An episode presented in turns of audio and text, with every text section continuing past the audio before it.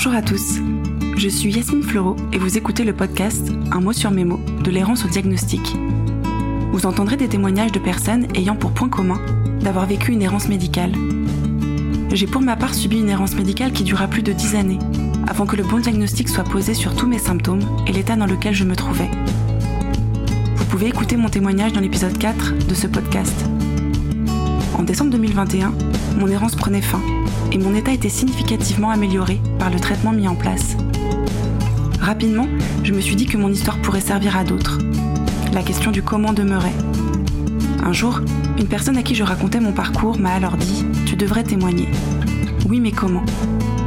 Quelques semaines après cet échange, naissait dans ma tête et dans mon cœur ce projet.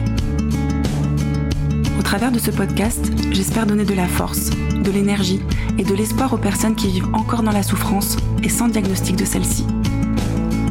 Comment se battre et lutter quand on ne connaît pas l'ennemi qui nous accable et nous met à terre? Comment être cru, entendu et soutenu lorsque rien ne vient expliquer l'état dans lequel on se trouve? Je souhaite plus que tout vous dire de ne pas baisser les bras et de toujours continuer d'y croire. Je souhaite aussi redonner la parole aux personnes ayant subi une errance médicale, car pour beaucoup, leur parole n'aura été que trop peu écoutée, entendue et même parfois niée. Une partie de moi se dit aussi qu'il est possible que certaines personnes se reconnaissent dans les symptômes évoqués par mes invités et que cela leur permettra de creuser cette piste avec leur médecin et peut-être mettre fin à leur errance plus rapidement. Enfin, ce podcast est destiné à ceux qui vivent de près ou de loin à côté d'une personne ayant une pathologie chronique et souvent une maladie et un handicap invisible. Le diagnostic est une étape primordiale et souvent libératrice, mais qui signe dans la plupart des cas le début d'un nouveau combat, celui de vivre avec une pathologie chronique.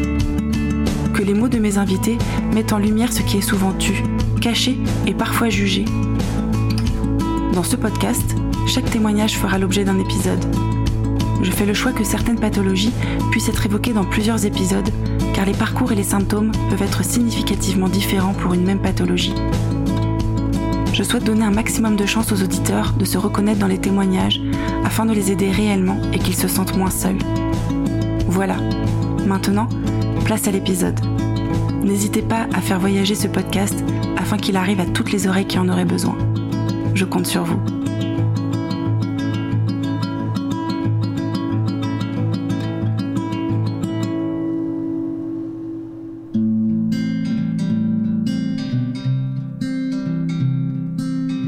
Aujourd'hui Manon. Elle souffre de la maladie du phylum, une maladie qui est très peu connue et surtout non reconnue en France. C'est après de nombreuses opérations et des années de douleurs souvent inexpliquées que Manon va enfin trouver de quoi elle souffre. C'est en Espagne à Barcelone qu'elle rencontrera les médecins qui l'opéreront et la soulageront. Le parcours de Manon montre une fois encore combien se faire confiance et insister malgré les certitudes des médecins est primordial. J'ai à cœur de rester la plus impartiale possible dans ce podcast. Cependant, certaines histoires et anecdotes médicales me rendent parfois la tâche difficile. Ce fut le cas en écoutant le récit de Manon, tant il semble qu'elle ait rencontré des situations qu'elle n'aurait pas dû vivre, notamment lorsque la rentabilité semble être plus importante que la prise en charge d'un patient qui sort tout juste d'une opération. Je vous laisse découvrir son histoire et vous faire votre propre idée. Je vous souhaite une très belle écoute.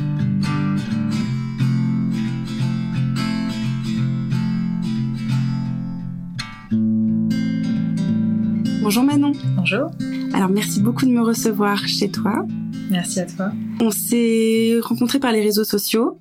Au tout début, j'ai pris contact avec toi, même avant le lancement du premier épisode. Et donc, on a mis quelques mois avant de pouvoir euh, caler nos agendas pour nous rencontrer. Oui. tu m'avais tout de suite dit que tu étais intéressée et partante. Et voilà, c'est aujourd'hui qu'on se rencontre enfin. Et, et, je suis très très heureuse euh, de te recevoir dans le podcast.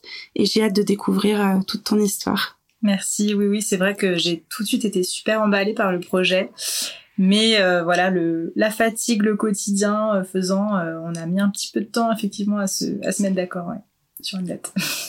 Alors, est-ce que tu peux nous dire la pathologie dont tu souffres et quels sont les principaux symptômes, puisqu'après tu reviendras un peu plus dans le détail tout au long de notre échange.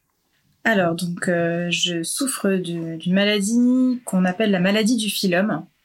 C'est une anomalie en fait d'un petit ligament, le phylum terminal, qui est situé en bas de la moelle épinière et qui euh, provoque plein de symptômes euh, à la fois mécaniques et neurologique, beaucoup de fatigue.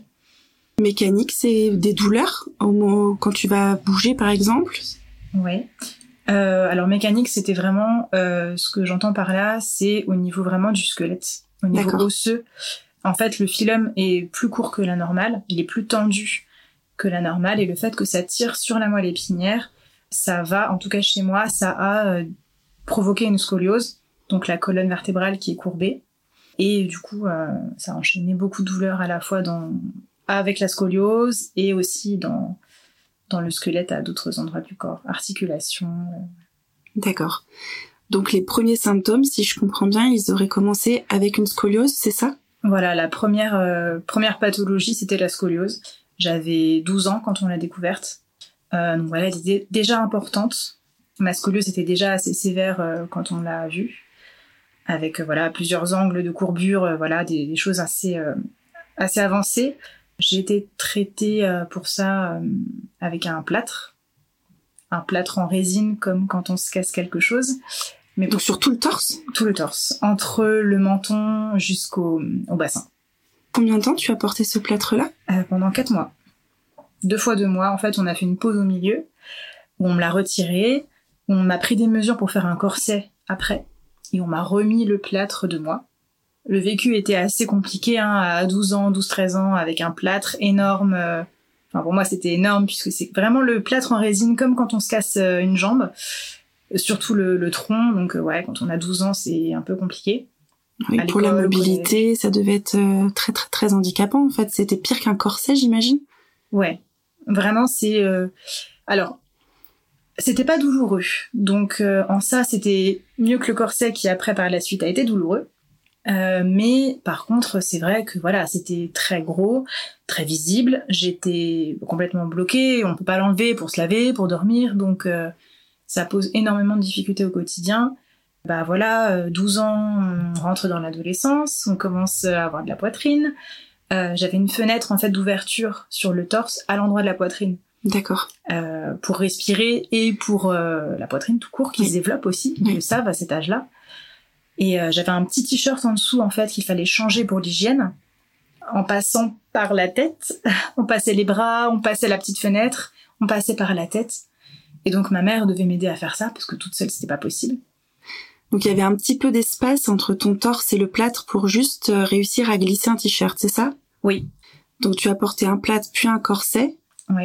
Jusqu'à une opération? C'est ça. Le corset c'est en plastique, hein, donc euh, ça s'enlève évidemment. Donc euh, il y a un côté pratique. Après il y a des points d'appui parce que c'est censé aider un peu à corriger la scoliose ou en tout cas à essayer de la redresser un peu. Donc c'était compliqué à vivre aussi pendant à peu près deux ans et demi. J'ai porté le corset. Au début, c'était jour et nuit. Euh, après, c'était avec un petit peu de permission pour l'enlever. Euh, après, c'était que la nuit. Enfin, voilà. C'était quand même une période euh, très compliquée. Hein, Surtout à l'adolescence? Dans mon adolescence, ouais, c'est exactement ça. Ça a empêché quand même ma scoliose de plus s'aggraver, mais il y avait quand même une nécessité d'opérer. J'avais un décalage du bassin qui était quand même de plus en plus important malgré le fait d'avoir porté le corset, d'avoir fait de la kiné. Bien sûr, euh, je faisais deux séances par semaine euh, pendant des années hein, de kiné. Malgré tout ça, l'opération était nécessaire. Donc euh, j'ai été opérée à l'âge de 19 ans. D'accord, d'une arthrodèse du coup? Voilà, une arthrodèse pour bloquer les vertèbres. Alors pas surtout le dos, on m'a fait que la partie basse pour essayer de garder un petit peu de mobilité pour pas être trop raide. Et on a corrigé la courbure en fait qui était la plus sévère. Donc les suites de l'opération, tu t'en sors comment? Les suites immédiates de l'opération étaient très compliquées. C'est très douloureux. C'est très douloureux. Euh, j'ai fait une complication euh, digestive en fait parce que j'ai été opérée euh, non pas dans le dos mais sur le côté sur l'avant. C'est assez rare mais ça se fait parfois une opération par voie antérieure. Donc j'ai une complication digestive en fait, donc j'ai une sonde nasogastrique pendant je crois 24 heures. Euh. C'était très douloureux, ça a été assez bon. J'étais quand même jeune et j'ai quand même récupéré, je trouve, en assez peu de temps malgré tout. Euh. J'ai fait mon opération au mois de juin et euh, j'ai pu reprendre mes études en septembre. Donc voilà, malgré tout, deux trois mois de convalescence, ça a suffi pour que je sois quand même sur pied en septembre. Au début, tu disais que c'est la maladie du phylum qui aurait déclenché la scoliose, mais à l'époque, on ne savait pas du tout que tu souffrais de cette pathologie-là. Combien de temps, euh, une fois que tu es remis sur pied après cette opération-là, il se passe avant que tu aies de nouveaux symptômes liés à, donc à cette pathologie? Euh, Il s'est passé 9 ans. Ok, donc 9 années pendant lesquelles tu vis entre guillemets normalement, sans douleur? Pratiquement. Pratiquement peut-être moins que 9 ans. Euh, après, le problème, voilà, c'est qu'avec ma scoliose, c'est vrai que j'ai quand même toujours été habituée à avoir des douleurs. Ça a toujours fait partie de mon quotidien. Voilà, j'ai toujours eu une fragilité à ce niveau-là. J'ai toujours eu mal au dos quand je marchais un petit peu trop longtemps. Euh, j'avais jamais vraiment zéro douleur, mais c'était, euh, j'avais une vie tout à fait normale quand même. D'accord. Voilà. Donc pendant ces années-là, on en a discuté un petit peu avant. Tu as commencé euh, une vie euh, de couple puis de famille où tu as eu tes enfants, c'est ça? C'est ça, oui. Euh, voilà, j'ai rencontré euh, mon conjoint, on vivait tout à fait normalement. Et puis oui, alors après on a eu deux enfants à deux ans, deux ans d'écart, donc assez rapprochés tous les deux. les grossesses n'ont pas été très faciles, quand même.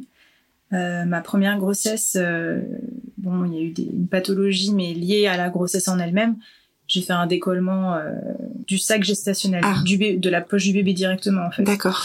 Donc euh, là pour le coup ça a été euh, ça a été difficile. J'ai vraiment failli la perdre pour le coup. Euh, J'étais à deux mois à peu près de grossesse. J'avais déjà pu la voir en échographie et tout allait bien. Et en sortant de, de chez la sage-femme, j'ai eu des saignements. Je me permets de développer un petit peu ce point-là parce que c'était un moment assez fort quand même dans nos vies. J'aimais beaucoup ma- la sage-femme qui était très gentille, mais je trouve qu'elle a, elle m'a pas accompagnée correctement à ce moment-là. Est-ce que Parce tu es que- retournée la voir tout de suite, du coup, quand tu as vu que tu saignais en sortant de son rendez-vous? Oui, en fait, c'est vrai que je n'avais pas dit, mais euh, j'avais des légères pertes marron Mhm. depuis quelque temps. Je l'ai dit à ma sage-femme au rendez-vous. Elle n'était pas inquiète. Elle m'a expliqué que ça pouvait arriver avec les hormones, euh, voilà. Sauf qu'en sortant, euh, je, normalement j'étais en, en bus, donc je sors de, du rendez-vous, j'avance vers le bus en marchant, je sens couler en fait. euh, Mhm. Et effectivement, je vais aux toilettes, euh, au cabinet, je retourne au cabinet et j'étais vraiment euh, ouais, plein de saignements, beaucoup de saignements. Je frappe à sa porte parce que je me sentais démunie et j'étais très inquiète sur le moment. Bien sûr. Elle était en consultation avec la prochaine patiente. Elle m'a tendu une serviette hygiénique et elle m'a dit faut aller aux urgences et elle a refermé la porte. Voilà. Oui. Donc là, tu t'es pas du tout sentie soutenue dans ce que tu vivais, dans ton inquiétude. Elle a pas du tout cherché à te prendre en charge. Je m'attendais, je m'attendais à ce qu'elle me fasse rentrer, à ce qu'elle me fasse m'asseoir avec elle, à ce que un minimum en fait qu'elle me prenne un petit peu quand même en charge, qu'elle m'épaule un petit peu? Et en fait non, elle m'a juste donné une serviette pour euh, voilà, elle m'a dit il faut aller aux urgences, il faut aller voir. Moi j'ai appelé mon mari et j'ai attendu euh, par terre sur le trottoir quoi, dehors, parce que mon pantalon était trempé de sang, donc j'allais pas m'asseoir dans la salle d'attente. Mhm. Et j'étais, voilà, démunie. Moi, ce que j'ai senti, c'est qu'elle était occupée avec une autre patiente et qu'elle a pas pris, euh, La mesure de ce qui se passait. ou peut-être qu'elle l'avait déjà trop vécu et que ça lui, Mm. c'était un peu banal quand même pour elle, je, je ne sais pas. Mais sur le coup, euh, oui, euh, je, sachant que c'était une personne que je trouvais très humaine, très empathique, euh, très douce, je m'attendais pas à ça. Du coup, tu vas aux urgences et là, ils vont te rassurer quand même ou? Oui, malheureusement, oui, ils me rassurent, mais euh, à tort. Euh, ils me disent que j'ai un petit hématome. Euh, je tombe sur une interne euh, pas du tout agréable. Euh, donc elle me dit que j'ai un petit hématome, que c'est pas grave, que ça va passer, qu'il y a même pas besoin d'arrêt de travail, et je repars rassurée. Rassurée, elle m'a rassurée, euh, je suis satisfaite de la réponse et voilà, et que ça va se calmer dans les quelques jours, voilà. Donc je repars, on est rassuré avec mon mari, je retourne au travail. Je suis enseignante, donc euh, voilà, j'avais beaucoup de transports en commun, donc je marchais beaucoup. Euh, en classe, je suis tout le temps debout, etc. Effectivement, les saignements dans les prochains jours se calment. Et puis un jour, en classe, je suis avec mes élèves et je sens que ça coule. Je sais que je suis enceinte de voilà de 2-3 mois. Euh, j'ai ma classe, donc je peux pas les lâcher. Euh, je voilà, la récréation, je je vais me changer, voilà, je remets une serviette euh, et je mes collègues n'étaient pas au courant que j'étais enceinte puisque j'étais enceinte de pas beaucoup, que c'était une nouvelle école, Mm. que je ne connaissais pas bien les collègues encore, c'était euh, au mois de septembre. Je vais voir une de mes collègues en, en larmes en lui expliquant la situation. Il a quand même fallu que j'attende l'heure du midi par rapport aux élèves Euh, mais après, euh, ma collègue m'a emmenée aux urgences euh, sur la pause du midi. Et là, pour le coup, la situation était plus du tout la même. Le médecin des urgences me dit, en me parlant très très mal, que, bah, que j'ai un grand décollement. Donc je demande, bah, qu'est-ce que ça veut dire? Qu'est-ce que ça implique? Et elle me répond, bah le sac il est décollé. Oui, décollement, je, je comprends l'idée, mais... Dans les faits, qu'est-ce que ça signifie? Quels sont les risques pour mon bébé? C'est ça. Et donc elle me dit, bah c'est soit ça fait une fausse couche, soit ça se recolle. Et donc là, effectivement, j'ai un arrêt de travail, je suis alitée. Euh, tu vas rester alitée jusqu'à la fin de ta grossesse? Pas exactement, mais euh, en repos, oui, jusqu'à la fin de ma grossesse. C'était euh, alitée ou dans un canapé. Enfin voilà, j'étais mmh, vraiment, mmh. vraiment oui, toute ma grossesse a été comme ça, effectivement. Ouais. Une grossesse qui s'est poursuivie du coup? Oui, et qui une grossesse qui s'est bien, très bien terminée. Oui, en fait, euh, c'était affreusement douloureux euh, au début, euh, mais euh, enfin moralement, je veux dire, hein, cette incertitude là. Ah oui. sachant que j'avais été quand même voir un autre médecin. moi, avec les urgences, vu la façon dont j'avais été reçue, etc., j'étais quand même pas satisfaite. Donc, par acquis de conscience, je suis allée dans mon hôpital à côté de chez moi pour aussi consulter à ce moment-là, pour avoir un deuxième avis qui était le même, bien sûr. Et on m'a dit, euh, écoutez là, euh, vous restez au repos, il n'y a rien à faire. Soit ça se remet, soit ça part en fausse couche. On me dit la même chose. Mhm. Et on m'a dit quand même, ce qui m'a quand même beaucoup marqué, revenez si vous êtes dans une mare de sang, parce que vous êtes quand même à plus de deux mois et demi. Donc, euh, parce que moi je demandais en fait quand je m'affole, enfin parce que je ne savais pas. Quand est-ce que je reconsulte en fait? Bah voilà, moi je suis enceinte, j'ai des saignements qui pour moi étaient importants. Mhm. Mais elle me dit, euh, en gros, bah oui, euh, quand est-ce qu'il faut que je m'inquiète pour une fausse couche? Ma question était là, en fait. Quand est-ce que je pourrais savoir si c'est une fausse couche ou si c'est normal? Si c'est juste l'hématome qui continue de saigner un petit peu. Et donc elle m'a dit, ah bah là, vous savez, vous êtes à plus de deux mois et demi, donc euh, bah si vous revenez, c'est que vraiment, il y en a partout, quoi. Donc l'image était assez complexe à gérer. Mais bon, heureusement, très rapidement, ça s'est calmé. Avec le repos, dès voilà au bout d'une semaine déjà j'avais presque plus de saignement et euh, petit à petit ça s'est très bien donc c'est aussi un message d'espoir de se dire que il peut y avoir un décollement très important et malgré tout une grossesse qui se poursuit et un bébé en bonne santé. Exactement. Ta fille elle est bien à la naissance du coup? Euh, Oui, oui, oui, très bien. Et pour ta deuxième grossesse, ça a été une grossesse plus sereine ou tu as revécu exactement la même chose? J'ai vécu un, une petite situation similaire, la cause n'était pas la même. Euh, effectivement, ça s'est un peu présenté de la même façon. J'étais euh, au travail, à l'école, et j'ai eu des pertes marron, donc euh, très léger saignement. J'ai reconsulté un médecin qui n'était pas le même à l'époque. Et heureusement, là, c'était beaucoup moins important. C'était le placenta qui était un peu bas. Ah, placenta prévia. Voilà, mais c'était léger en fait. Ça hmm. frottait un peu sur le col. Et donc, il m'a expliqué du repos, puis ça va remonter tout seul. Et euh, voilà. Mais c'est vrai que j'ai été du coup arrêtée euh, pratiquement toute ma grossesse aussi. Hmm. Des grossesses au repos. Des grossesses au repos, exactement. Mais pas de douleur euh, liée à la maladie du phylum, en tout cas pendant tes grossesses. J'ai développé des sciatiques que je n'avais jamais eu avant. Ah. Donc si quand même. Donc a posteriori, tu te dis que c'était ça. Sur le coup, on te disait que c'était la sciatique liée au poids du bébé. Je crois même pas en avoir parlé honnêtement. Ok. T'avais l'habitude d'avoir des douleurs de dos à cause de ta scoliose et tu disais qu'avec le poids du bébé, le ventre qui sortait, euh, ça relançait un petit peu ces douleurs-là. Je dirais même plus, je m'attendais à avoir plus de douleurs mm. que ce que j'ai eu en fait. Je me, avec mon dos et mes douleurs de, scoliose, de lombaire, avec des grossesses, je m'attendais à beaucoup, peut-être beaucoup souffrir. Et euh, en fait, pas tant que ça. Après, le fait d'avoir été au repos a dû aussi beaucoup me préserver, je pense. D'avoir moins le poids du bébé, de moins être en activité. Euh. Mais c'est vrai que j'avais pour ma fille, euh, ma première grossesse, une douleur de sciatique dans les deux fesses. Donc euh, je sais que c'était compliqué au niveau logistique euh, pour dormir, etc. C'était, mais je pense le fait d'être aussi alité n'aide pas quand on est immobile hein, pour mm. les sciatiques. Donc non, c'est vrai. Alors à quel moment, suite donc ces grossesses-là, à quel moment ton quotidien va changer et les douleurs vont s'installer? Il y a eu une douleur en fond qui était présente que j'ai un peu ignorée. C'était une douleur au niveau de mon épaule droite et de mon bras droit. Pour moi, c'était, je sais pas trop si c'était l'épaule ou les cervicales.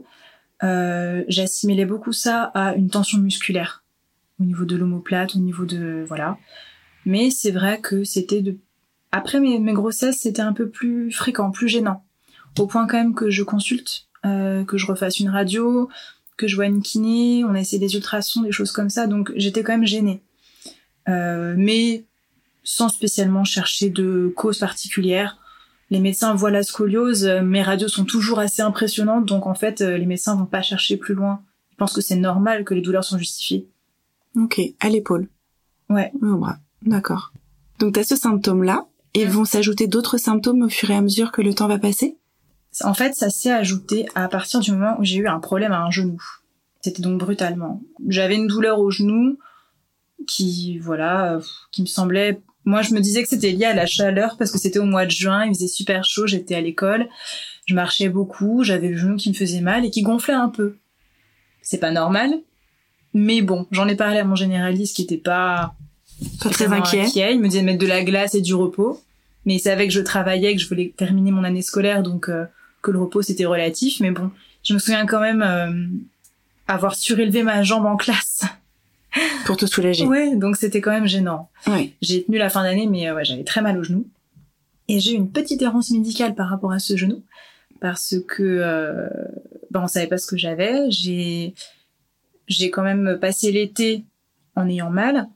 Et un jour, j'étais, euh, on venait de la plage et je pouvais plus marcher. J'avais vraiment la douleur, euh, quelque chose qui s'était déplacé. Je ne sais pas expliquer en fait, mais j'ai eu comme un blocage.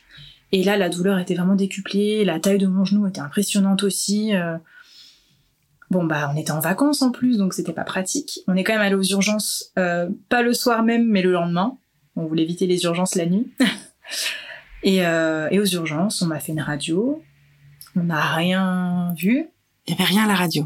Ouais. Mm. Pourtant, j'ai quand même dit que j'avais mal depuis juin, qu'on était en août. Euh, ils m'ont dit Oh, mais qu'est-ce que vous faites pendant les vacances Euh, vous, vous marchez Vous faites du sport Euh, j'ai dit On marche, on fait des promenades en famille, avec mon fils de 2 ans et ma fille euh, de 4, quoi. Oui, donc on n'était pas sur des randonnées très intenses. Bah, C'est exactement ce que j'ai expliqué.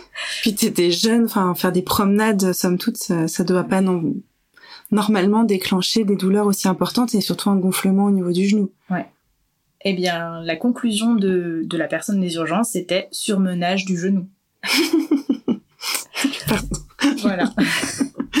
D'accord. Surmenage du genou, c'est vrai que je l'avais jamais Ouais. entendu celle-là. Ah non, elle était belle celle-là. Surmenage du genou. Parce que j'ai dit que je faisais des balades euh, de deux heures dans la journée. Parce que c'est vrai qu'on on se promenait beaucoup, mais ça a toujours été notre loisir. Enfin, oui, notre loisir avec mon mari, on s'est toujours beaucoup promené. Hmm. Mais toujours à un rythme raisonnable, surtout avec des jeunes enfants. Mon fils, il était même plus en poussette, donc euh, un enfant de deux ans, ça marche pas euh, Non. à un rythme Mm. effréné, quoi. Mm. Et puis je lui ai même dit que j'avais mal déjà depuis avant les vacances. C'était pas juste là pendant nos congés. J'ai expliqué que je travaillais, que mon médecin généraliste Mm. avait déjà remarqué euh, que j'avais déjà consulté pour ça. Mais donc surmenage, le seul traitement qu'elle te donne, c'est du repos? Oui.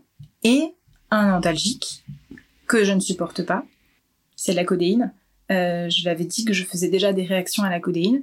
Et en allant en pharmacie, euh, mon mari revient, parce qu'il est allé me le chercher, il revient avec la boîte et il me dit, bon, tu vas pas être contente. J'ai regardé le truc, c'est de la codéine. Voilà. Alors que j'avais bien dit au médecin que je supportais pas la codéine. Donc bon, j'ai pas Donc pris tu n'en as pas pris Non. Et t'es resté avec les douleurs au genou. Ouais. Ça a duré combien de temps? Bah, c'était en été, fin du mois d'août. euh, je suis retournée quand même consulter euh, en faisant une euh, une radio, mais chez moi, enfin dans mon radiologue de ville, quoi. Et là, euh, au moment des résultats, j'entends le, le radiologue qui appelle ses, con- ses, ses collaborateurs en disant euh, Viens voir la dame, elle a une ostéochondrite. Donc j'ai senti que c'était un truc un peu euh, un peu particulier et pas pas léger, quoi. Et donc là, il m'explique bien, euh, voilà, vous avez une ostéochondrite disséquante. Donc en fait, j'avais un, un endroit de mon genou, un morceau euh, d'os et de cartilage qui s'était nécrosé, enfin fissuré, nécrosé et détaché. Et donc ça faisait des petites miettes en fait partout dans mon genou. Et j'avais un très gros épanchement, on voyait bien le liquide tout autour de la rotule. euh, et le trou se voit euh, merveilleusement bien. Moi, je voilà. Et donc, en fait, à l'hôpital, t'avais pas prescrit de radio. L'hôpi- Bah, ils m'avaient fait une radio, donc je sais pas ce qu'ils ont vu. J'ai jamais eu le résultat de la radio. J'ai jamais vu les clichés, donc je sais pas ce qu'ils ont pu voir sur la radio. Comment ils ont pu ne pas le voir.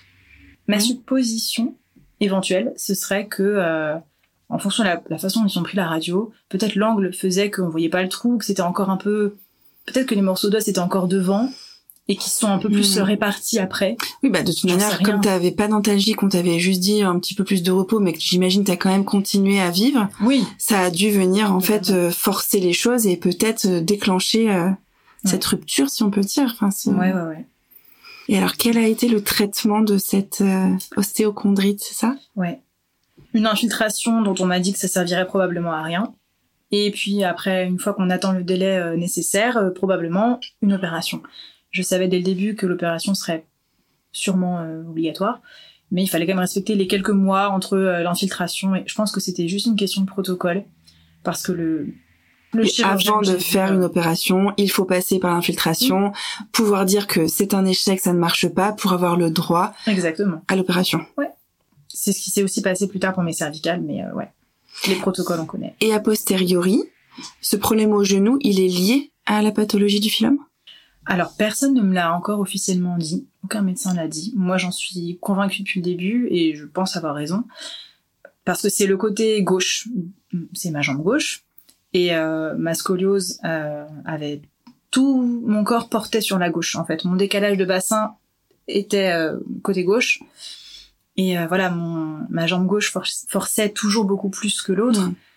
Euh, c'est plutôt une conséquence. C'est pas la maladie du phylum qui donne des ostéochondries, non. mais c'est une conséquence de, de la maladie qui t'a fait avoir une posture euh, euh, de compensation, on peut dire. Exactement. Et donc du coup, ça t'a fait forcer et surmener effectivement ton genou. Et donc, euh, ok. Bah en fait, les ostéochondrites, euh, quand on se renseigne un petit peu, on connaît pas exactement la cause, mais généralement c'est des causes traumatiques comme un sport répété c'est euh, voilà un genou qui va être trop sollicité, donc mhm. soit pour des voilà des sportifs ou, euh, ou un problème dans la croissance et le genou qui est faible. Mais euh, voilà, c'est assez mécanique comme comme cause. Moi, j'ai essayé à l'époque de demander à mes médecins est-ce que c'est lié à ma scoliose? Parce que ça, ça semblait évident, mais personne n'a voulu s'y intéresser. J'ai vu un chirurgien du genou qui s'occupait du genou et qui n'en avait pas grand chose à faire du fait que j'avais une scoliose comme antécédent. Mhm et du fait que j'avais mal à l'épaule aussi, euh, voilà, c'est. Il n'y avait pas de lien en tout cas qui a été effectué entre ces différents symptômes. Mm, mm, c'est ça. Donc tu finis par être opéré de ton genou. Oui. Tu mets du temps à t'en remettre? Euh, oui. Alors un, c'était une épreuve. Euh, je crois que c'est la plus grosse épreuve que j'ai connue cette opération du genou en termes de maladie parce que ayant été opéré d'une scoliose du dos, pour moi un genou c'était pas grand chose à côté. Donc j'avais pas spécialement d'appréhension sur cette opération-là. Le chirurgien était très rassurant, comme ils savent bien l'être, et je pense qu'il a vraiment vraiment euh, minimisé le, la façon dont, dont j'allais récupérer. Il m'a dit une opération, euh, 45 jours sans marcher, et puis euh, un peu de kiné, oh, beaucoup de kiné, et puis après c'est bon. Euh, ça n'a pas été euh, vraiment cette réalité-là quand même. Déjà, j'ai fait euh, une complication. Déjà, au niveau de, de l'intervention, ça s'est aussi mal passé parce que euh, au moment de, de faire l'anesthésie, qui était une, une, anesthésie pas générale, hein, une, une anesthésie, comme une péridurale en fait, mmh. euh, j'ai dû insister très lourdement pour que l'anesthésiste euh, regarde mes radios du dos. Parce que j'ai quand même du matériel dans le dos, j'ai une barre au niveau lombaire. Et donc pour piquer à l'endroit de l'anesthésie, oui je savais qu'il fallait faire attention. Mais attends, mais c'est toi qui... C'est moi. Qui préconise ça à l'anesthésie? Oui, parce qu'en fait... Enfin, l'anesthésiste de lui-même euh, ne fait... Enfin, il doit piquer en rachis pour faire une rachis-anesthésie mm. et il ne regarde pas les radios avec le placement du matériel. Enfin, il se préoccupe pas de ça, c'est quand même... Euh, bah, en fait, incroyable. comme pour toute opération, j'avais eu un rendez-vous d'anesthésiste avant, quelques semaines avant l'opération. Mais euh, et donc j'avais un dossier où c'était marqué dessus euh, quels étages j'avais d'opérer mais c'était pas le même anesthésiste le jour de l'intervention, c'était un collègue. Et le collègue n'avait jamais vu mes radios. Donc il avait, euh, il avait même pas le détail en fait de mon dossier. Il m'a juste dit, ah oui, mais si l'anesthésiste que vous avez vu a dit que c'était ok, c'est bon, on peut faire. Et moi, en fait, je savais que non parce que quand j'ai eu ma fille, j'ai eu une péridurale. Et oui. Et euh, je savais que c'était, il y avait un doute sur le fait que je puisse avoir une péridurale. Et on a pu la faire parce qu'on a piqué plus bas, un étage plus bas que la normale, pour justement pouvoir piquer sous mon montage sous la barre euh, dans mon dos. Donc je savais que voilà. Et c'est en disant ça à l'anesthésiste, en insistant, en disant mais vous savez, j'ai une péridurale pour ma fille, il a fallu piquer plus bas. Ah oui, d'accord. Bon bah aller chercher les radios de la dame que j'avais emmené dans ma chambre. euh, et j'ai vraiment dû insister. Hein, et, et je me connais, euh, j'aurais pu être intimidée, j'aurais pu faire confiance et ne pas oser insister. Et heureusement que j'ai quand même insisté pour qu'elle aille Mm. chercher sa radio. Mm. Et effectivement, la- l'anesthésie a été très compliquée. Elle a eu beaucoup de mal à piquer. J'ai eu très très mal. Ouais, j'ai eu vraiment très très mal. Pour le coup, les douleurs, euh, je connais quand même. J'ai quand même une assez bonne résistance. Et là, j'étais vraiment en larmes. Elle a piqué trois fois. Et j'étais à la limite de passer en anesthésie générale si ça marchait pas. Eh oui. La troisième fois était la bonne. Mais t'as eu le temps de souffrir avant. J'ai vraiment énormément souffert, ouais. Donc il faut se faire confiance hein, dans son ressenti et quand toi, en fait, tu l'as senti, tu Oui. l'as senti qu'il n'y avait pas une maîtrise complète de la situation et tu as insisté, mais effectivement, des fois, euh, par intimidation, euh, par confiance, mais je pense, je pense plus par intimidation. De, c'est difficile de contredire un médecin et de venir dire, vous me dites que c'est bon, j'ai un doute et je me permets d'insister, c'est pas facile. Ouais. Mais il faut, il faut vraiment se faire confiance que Et c'est des choses qui me sont arrivées d'autres fois après aussi. Et effectivement, ça c'est un conseil qu'on peut donner à tout le monde. C'est très dur, mais il faut oser en fait parler parce que rien n'est évident. On peut pas, malheureusement, on peut pas toujours totalement faire confiance. Il faut toujours vérifier, quitte à redire plusieurs fois, Mm. euh, quitte à avoir peur d'insister, d'être lourd. Euh, malheureusement, les médecins, ils ont l'habitude et il, enfin, il faut en fait se défendre soi-même parce qu'ils nous connaissent pas autant que nous, ils ont Mm. pas le temps. ils- Et puis parce que le prix à payer, il est pour nous. C'est ça. C'est-à-dire que c'était ton corps. Donc en fait, s'il y avait une erreur, bon bah lui, il aurait sûrement été très embêté, mais les conséquences, elles auraient été pour toi. Bah. Donc c'est oser se Mm. défendre et défendre euh, son corps et Ouais. les risques qu'on encourt si on ne le fait pas. Oui. Bah, je me permets d'expliquer ça. En fait, euh, j'ai de base, ça n'a rien à voir avec ma maladie du phylum, mais j'ai une pathologie cardiaque. euh, J'avais une malformation à la naissance, et donc quand j'étais bébé, euh, mes parents ont beaucoup euh, galéré dans les hôpitaux pour moi quand j'ai été opérée du cœur, et c'est mon père qui m'a appris ça en fait, qui m'a appris que il faut redire, il faut insister, il faut euh, euh, voilà parce qu'ils ont connu les changements d'équipe et les médecins qui ne parlaient pas entre eux. Enfin voilà, le manque de communication, le fait de Le manque ou le, le défaut de transmission. ouais. Mm. Et c'est vrai que euh, là j'y pense parce que le, le jour où j'ai eu cette opération, j'ai repensé et j'y repense très souvent au propos de mon père me disant faut rien laisser au hasard en fait. Faut toujours tout dire parce que même si c'est censé être marqué dans le dossier, faut tout vérifier en fait. On peut pas on peut pas juste leur faire confiance, c'est compliqué. Mm. Ouais, bah oui, on n'est pas, on n'est pas des machines, et donc Ouais. l'erreur est humaine et l'erreur peut, peut se glisser. Donc tu vas être convalescente pendant combien de temps sur ce genou? Alors, contrairement à ce qu'il m'avait annoncé, j'ai eu le droit de poser le pied par terre tout de suite. Par rapport à un détail technique dans mon genou, j'avais le droit de poser le pied par terre malgré mon attelle. Euh, en revanche, je suis quand même sortie euh, de l'hôpital euh, avec une ordonnance de codéine Bah oui. que je ne supportais pas et dont j'en avais pourtant parlé euh, plein de fois. Ils m'ont reposé la question le matin de mon opération. Ils m'ont redemandé mes antécédents. Ils m'ont redemandé vous êtes intolérante à la codéine? J'ai bien dit oui. Ils m'ont demandé une heure avant l'opération. Et je suis sortie le soir euh, de la chirurgie parce que c'était en ambulatoire. Donc euh, je suis pas, pas dormi sur place. Je suis sortie, c'était un vendredi soir, à 23 h À 23 heures, ils t'ont pas gardé? En fait, euh, je pense que c'est à cause de cette histoire d'anesthésie qui était compliquée. Le but pour me faire sortir, c'était que mes jambes se réveillent de l'anesthésie. Et ça a mis plus de temps que prévu. Donc ils m'ont gardé plus longtemps que prévu. Je n'étais plus dans la pièce de, de réveil euh, ambulatoire. Ils m'ont mis dans une chambre en attendant en fait. Comme si j'étais, euh, comme si j'allais rester la nuit, mais en, en se disant dès qu'elle peut marcher, hop, elle, elle sort. C'est vrai que j'ai, jamais vu de sortie après une opération à 23 heures. Non. Si, si la personne est toujours là à 23 heures, euh, elle est gardée jusqu'au moins le lendemain. Il y a une sortie qui s'effectue le lendemain matin, mais j'avais encore jamais entendu ça. Ouais, sachant que donc ils m'ont fait sortir, euh, oui, le vendredi soir à 23h, avec une ordonnance dentalgique qui était sous mon oreiller depuis euh, depuis 13 heures que j'étais sortie de l'opération. Sauf qu'ils n'avaient pas prévenu euh, mon mari qui était avec moi que l'ordonnance était déjà prête, ce qui fait qu'au moment où je partais, leur pharmacie était fermée. et qu'il n'avait pas l'antalgique. Et qu'il fallait donc qu'on aille en pharmacie de garde. Euh, donc on a fait des kilomètres, enfin on a galéré pour aller trouver le fameux antalgique. Parce que évidemment la douleur se réveillait de l'opération. Donc elle s'est réveillée dans la voiture. Voilà, trouver une pharmacie de garde, c'était long et compliqué. Pour euh, finalement, encore une fois, avoir un antalgique à base de codéine. C'est, que du coup tu n'as pas pris. Bah non. Là j'étais en panique totale. Je rentrais chez moi, il était minuit et demi, j'étais épuisée, j'avais très très très mal. Là la douleur, elle était vraiment très forte. Et je me suis retrouvée encore avec des boîtes de codéine dans les mains que je ne pouvais pas prendre. On a téléphoné à l'hôpital, aux urgences. Ils avaient rien à nous dire à part de revenir, mais enfin, voilà.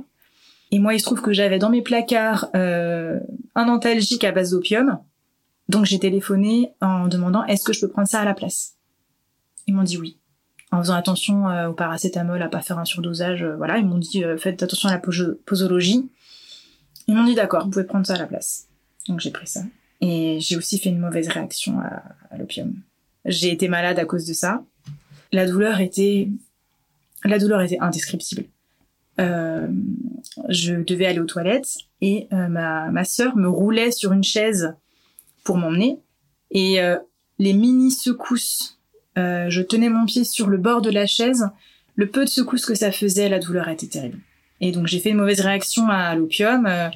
Donc ben sensation de vertige, de malaise, de nausée. J'avais l'impression que mon cœur battait super fort j'avais des suées, enfin j'étais très très mal. Donc euh... ça enlevait la douleur au moins? Non, même pas? Non non. Mais donc t'as eu vraiment le cocktail. Euh... Ouais. La totale, les douleurs toujours présentes et en mm. plus les effets secondaires. Euh... Ouais. Finalement, ma sœur a appelé le 15. On arrivait, il y avait personne qui pouvait se déplacer. C'était le week-end, c'était le samedi. Euh, au final, on a quand même réussi à avoir quelqu'un qui venait, qui venait de l'autre bout du département, donc il a mis un temps fou à venir parce que voilà. Et encore, hein, je pleurais au téléphone et j'étais dans un état pas possible et c'est en insistant qu'ils ont dit bah on va vous envoyer quelqu'un, mais voilà. Au départ, leur réponse était non, on n'a personne. Et donc finalement, cette personne est venue. Euh, j'ai eu à la place de la morphine pour remplacer. Euh, voilà. Euh, que tu as toléré? Sur le moment, oui. Il m'a donné le cachet de morphine. Sur le moment, ça allait. Il m'a refait mon bandage parce qu'il a vu qu'au niveau de mon genou, c'était très... Bah, je lui ai dit que j'avais terriblement mal. Donc déjà, il avait l'air de trouver ça un peu pas normal. Il m'a refait mon bandage en disant que c'était serré. Donc il a refait un, peu moins serré du coup, mais voilà. Et en fait, euh, dans la soirée, euh, ça a saigné quoi. J'ai commencé à avoir le sang qui perlait de mon énorme bandage. Euh, J'étais avec mes enfants en train de leur lire une histoire du soir et j'ai demandé à ma sœur de les emmener ailleurs parce que voilà, le sang commençait à, à être bien visible. Donc, euh, bah, en fait, j'avais une... Un hématome Ouais. Voilà. D'où la douleur. En fait, quand il a desserré le bandage, ça a permis à l'hématome de, oui. de se libérer, de saigner, quoi. Oui, donc du coup, peut-être ça t'a soulagé, t'as eu un, un petit peu moins de douleur Je sais même plus. Hein. Tu sais plus. La douleur était de toute façon très très forte, donc euh, enfin, je me rappelle plus vraiment du soulagement, mais par contre, la panique ensuite quand on voit le, saignement. Et... Mm. Donc, je suis repartie euh, avec les pompiers.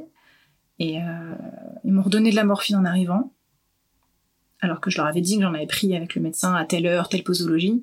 Donc évidemment là j'ai été malade parce que trop de morphine. Donc je vomissais tout ce que je pouvais euh, là-bas. Je suis restée en attente euh, je sais, longtemps, longtemps, euh, pour qu'ils finalement du coup ils m'hospitalisent, sachant que pour avoir la chambre, on m'a mis dans un fauteuil dans, dans la chambre avant que le lit soit fait. Euh, j'étais dans un fauteuil et ma jambe était du coup vers le sol et euh, elle était pas surélevée et j'avais horriblement mal. Et j'avais aussi très mal au dos parce que j'ai quand même ma scoliose qui fait qu'en étant mal installée, euh, j'ai mal au dos. Et les infirmières avaient pas pu descendre le lit. Elles passaient autour de moi, comme ça elles s'étaient occupées, elles rigolaient. Et j'ai dû au moins trois fois me plaindre, dire mais il faut faire quelque chose parce que là j'ai trop mal, il faut que je m'allonge. Ah oui bon on va voir, faudra peut-être appeler le réparateur pour le lit, on sait pas. Au bout de la troisième fois, elles reviennent et elles branchent le lit. Et ça marche en fait. Donc je sais pas. Euh, bref, c'est une petite histoire ça, mais c'était tellement difficile à vivre. Euh. Elles ont juste eu à brancher le lit en fait. Le mmh. lit était juste mal branché. Après, ce que tu viens raconter, c'est aussi euh, bah, les décisions euh, politiques hein, qui sont mises en place au niveau du système de santé, avec la tarification à l'activité, avec euh, l'optimisation au maximum, libérer des lits, ne pas occuper de chambre, parce que ça coûte cher.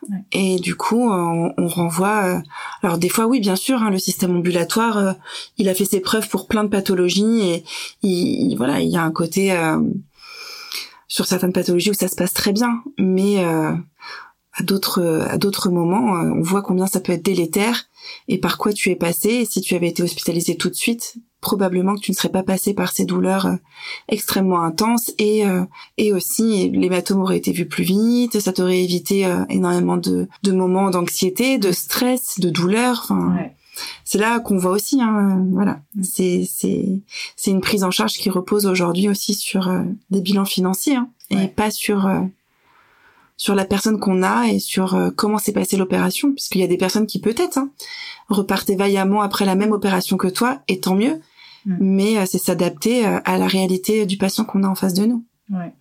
Donc tu, tu ressors, j'imagine, de, cette opération, tu mets plusieurs mois à te remettre de cette opération-là? Oui, oui, vraiment, j'ai mis longtemps, sachant que j'ai quand même gardé mon attel longtemps. J'avais du mal à marcher parce qu'il fallait que j'utilise deux béquilles et qu'avec mon dos, ça devenait de plus en plus douloureux aussi d'utiliser les béquilles. Euh, j'ai eu un fauteuil roulant un petit peu, mais euh, l'infirmière euh, qui venait me voir pour le pansement me faisait tout le temps remarquer le fait qu'il fallait pas que j'utilise trop le fauteuil parce qu'il fallait que je marche, il fallait que je bouge. Je me rappelle même d'une fois où j'ai fait exprès le matin de pas être dans le fauteuil pour qu'elle me voie hors du fauteuil parce que je savais que j'allais me prendre une remarque et et ce jour-là, elle m'a dit, ah, c'est bien, vous n'êtes pas dans le fauteuil.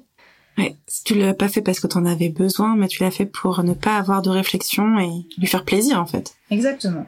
Parce qu'elle me laissait pas m'exprimer, dire, mais non, mais rassurez-vous, je suis dans le fauteuil le matin pour prendre mon petit déj, parce que c'est pratique, parce que ça surélève ma jambe. Dans la journée, je marche. Je faisais, je m'astreignais à faire mes petites balades avec mon mari, avec de l'aide. Mm. Enfin, je faisais vraiment ce qu'il fallait, en fait. Mais voilà, elle m'a pas écouté du tout en fait. Elle était, euh, elle était là à me dire, oh, il faut bouger, il faut pas rester assis, il faut pas utiliser le fauteuil. C'est une anecdote, mais euh, comme par la suite avec ma maladie, j'ai eu besoin de fauteuil roulant. Euh, déjà dès le départ, on m'a montré qu'un fauteuil roulant, si on peut marcher, c'est un petit peu qu'on a la flemme et qu'on devrait s'en passer. J'ai revécu ça plusieurs fois après, mais ouais. Que c'est assez significatif comme approche malgré tout. Alors que c'était avec un genou immobilisé. Donc un fauteuil roulant, c'est pas Ça avait du sens, oui. Ouais. Donc tu dis que tout se déclenche euh, avec ce genou-là. Mm. Qu'est-ce qui vient ensuite et qu'est-ce qui va euh, se passer pour toi? Tout s'est déclenché à partir de là parce que tout s'est accéléré en fait. Euh, j'ai l'impression que j'ai jamais récupéré vraiment de cette opération. Elle était très éprouvante physiquement, psychologiquement, et je sais que après cette opération, je n'ai jamais quitté ma fatigue mentalement au niveau brouillard cognitif. Au début, je savais pas qu'on appelait ça comme ça. Hein. Le brouillard cérébral, je connaissais pas. Mais je savais que j'étais tout le temps dans le flou, que j'étais moralement, mentalement épuisée, que j'arrivais pas à réfléchir, à me concentrer. J'avais une fatigue, mais qui était vraiment immense. Et je la sentais pas liée à ce que je faisais en fait dans la journée, que c'était vraiment euh, anormal. Ouais, déjà ça. Et puis après, le fait aussi que mes j'ai eu des douleurs de cervicales importantes qui se sont vraiment accélérées après ce genou. Au départ, moi, je sais que je l'assimilais beaucoup au fait d'utiliser les béquilles. Vu que j'avais ah en plus ma douleur d'épaule droite qui a toujours été latente, mais là, c'est vrai que ça s'est euh, beaucoup plus installé, c'était beaucoup plus gênant. Donc j'avais à la fois cette fatigue euh, avec ce brouillard mental qui était qui était très présent et euh, et ces douleurs cervicales qui étaient euh, qui étaient plus importantes ouais. Euh, le moment où vraiment ça a basculé dans il y a un truc qui va pas et il faut que je trouve je pense avoir une maladie il y a autre chose c'est en décembre 2020 donc c'est à peu près un an après l'opération du genou où j'ai eu d'un coup la sensation d'avoir les bras et les jambes brûlés vifs. J'avais alors bon comme, comme si j'avais un coup de soleil sur mes deux bras, mes deux jambes. Voilà. D'un coup, en plein hiver, euh, voilà. Ça a commencé comme ça. Ce que tu dis, ça me fait penser à des douleurs neuropathiques. Ça. J'y connaissais rien aux douleurs neuropathiques, euh, voilà. Tout ce que je savais, c'est que j'avais la sensation d'avoir, euh, voilà, d'être brûlée, quoi. Que c'était pas normal. j'ai attendu quand même, j'ai vu mon médecin au bout d'une semaine, je crois où je voyais que ça restait. C'était permanent? Ou c'était par à coup? Non, c'était permanent. Et là, ton médecin, il te dit quoi? Mon médecin généraliste à l'époque, elle était euh, très à l'écoute. Donc elle a tout de suite voulu euh, bah, chercher ce que ça pouvait être. Donc euh, j'avais aussi des fourmillements dans la jambe gauche. La sensation d'avoir la jambe gauche presque tout le temps légèrement engourdie. C'était léger, mais c'était voilà tout le temps présent, en plus de ces brûlures. Euh, bon, on a cherché, donc on a fait des examens. En premier lieu, j'ai fait une prise de sang et j'ai fait euh, des IRM euh, du, bah, du cerveau et de la moelle épinière. Ok. Qui n'ont, qui n'ont rien montré. Qui n'ont rien montré. Elle me l'a dit après coup, elle me l'a pas dit sur le moment, mais moi je le savais quand même. Elle voulait écarter une sclérose en plaques puisque c'est premières euh, voilà moi je j'ai j'ai fait mes recherches de mon côté quand même avec ces symptômes euh, étranges donc euh, j'avais vu que c'était une possibilité parmi d'autres mais voilà donc effectivement les IRM ne montrent pas de sclérose en plaques voilà et on a vu à ce moment-là avec l'IRM que j'avais des problèmes au niveau cervical que j'avais une discopathie et une hernie discale en cervical qui était vraiment importante et qui commençait un peu à toucher la moelle épinière. Il te propose quelque chose? Du coup, j'ai consulté pour ça un chirurgien euh, spécialisé un peu dans, dans le rachis et les scolioses. Et effectivement, euh, on pouvait faire une infiltration et sinon opération. Alors, ça dépend des, des médecins. Ce médecin-là m'a clairement dit tout de suite que euh, l'infiltration c'était le protocole, mais que généralement dans les hernies cervicales c'est pas efficace. Il ne m'a pas obligé à le faire. on le remercie. On le remercie, je le remercie, effectivement. Et donc, il te propose quoi Si euh, l'infiltration, c'est pas possible, l'opération? Ouais, du coup, c'était l'opération. Vu la taille de la hernie, vu le fait que c'était une hernie dure avec de l'arthrose, etc., de toute façon, euh, c'était assez évident que la seule chose à faire pour ça, c'était l'opération. Donc là, tu repars pour une troisième opération, et cette fois-ci au niveau des cervicales? Oui, sauf que ça a eu lieu quand même pas mal de temps après j'ai un peu euh, sauté des étapes.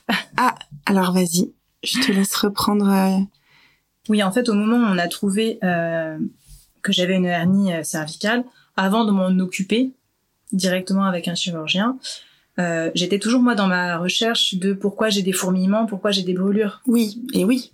Parce que voilà. Et en fait, j'ai fait bah, d'autres examens pour ça, mais comme on a trouvé la hernie, on a pensé que ça venait compresser quelque chose. à ça. Ouais. D'accord. Parce qu'une hernie cervicale, si elle comprime la moelle épinière, euh, ça peut provoquer euh, une myélopathie euh, cervico-arthrosique, c'est ça. Et donc effectivement faire des troubles euh, comme ça. Et a posteriori, c'était pas le cas ou c'était le cas? C'était pas le cas. Mais en tout cas, c'était l'hypothèse de base, et donc c'est pour ça qu'ils centrent toute leur prise en charge sur les cervicales en se disant que avec l'opération, tu n'auras plus ces problèmes de fourmillement et de brûlure. Bah pas vraiment en fait, c'était pas clair parce que ça collait pas quand même. Les examens montraient que ma hernie, alors elle débordait légèrement sur la moelle, mais elle ne comprimait pas la moelle. Il n'y avait pas de souffrance de la moelle, donc ça pouvait pas causer ce que j'avais. Parce que j'avais les fourmillements, alors après ça a un peu évolué. Au début c'était une sensation de coup de soleil, après c'est resté au niveau brûlure, c'était plutôt les jambes, et euh, beaucoup de fourmillements dans les bras. Comme une petite bête qui me court euh, le long des bras, euh, voilà.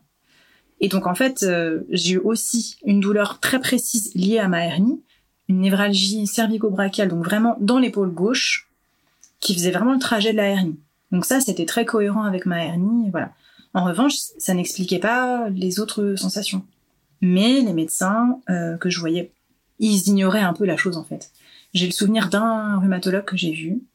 Je lui ai dit que j'avais, bon, il a vu que j'avais la hernie. C'était aussi pour avoir un avis s'il pensait lui aussi qu'il fallait opérer ou pas. C'était pour avoir un deuxième avis. Mais je lui ai parlé de mes sensations de fourmillement et de brûlure, bras et jambes. Il m'a répondu non, c'est tout. Je lui ai dit que j'avais aussi dans les jambes. Il m'a dit non. Non, c'est pas possible. Mais elle a pas dit plus que ça. Il a dit non. Parce que je lui demandais, voilà, cette hernie, elle, elle, peut faire des fourmillements dans le bras du côté où j'ai la hernie, oui. Le trajet euh, fait une douleur de nerf que j'avais, et ça peut aussi faire des fourmillements que ça fasse des fourmillements déjà des deux côtés des deux bras, c'est pas hyper euh, logique. Et dans les jambes, apparemment, euh, non. Ou alors, il y aurait une vraie compression de la moelle épinière que je n'avais pas.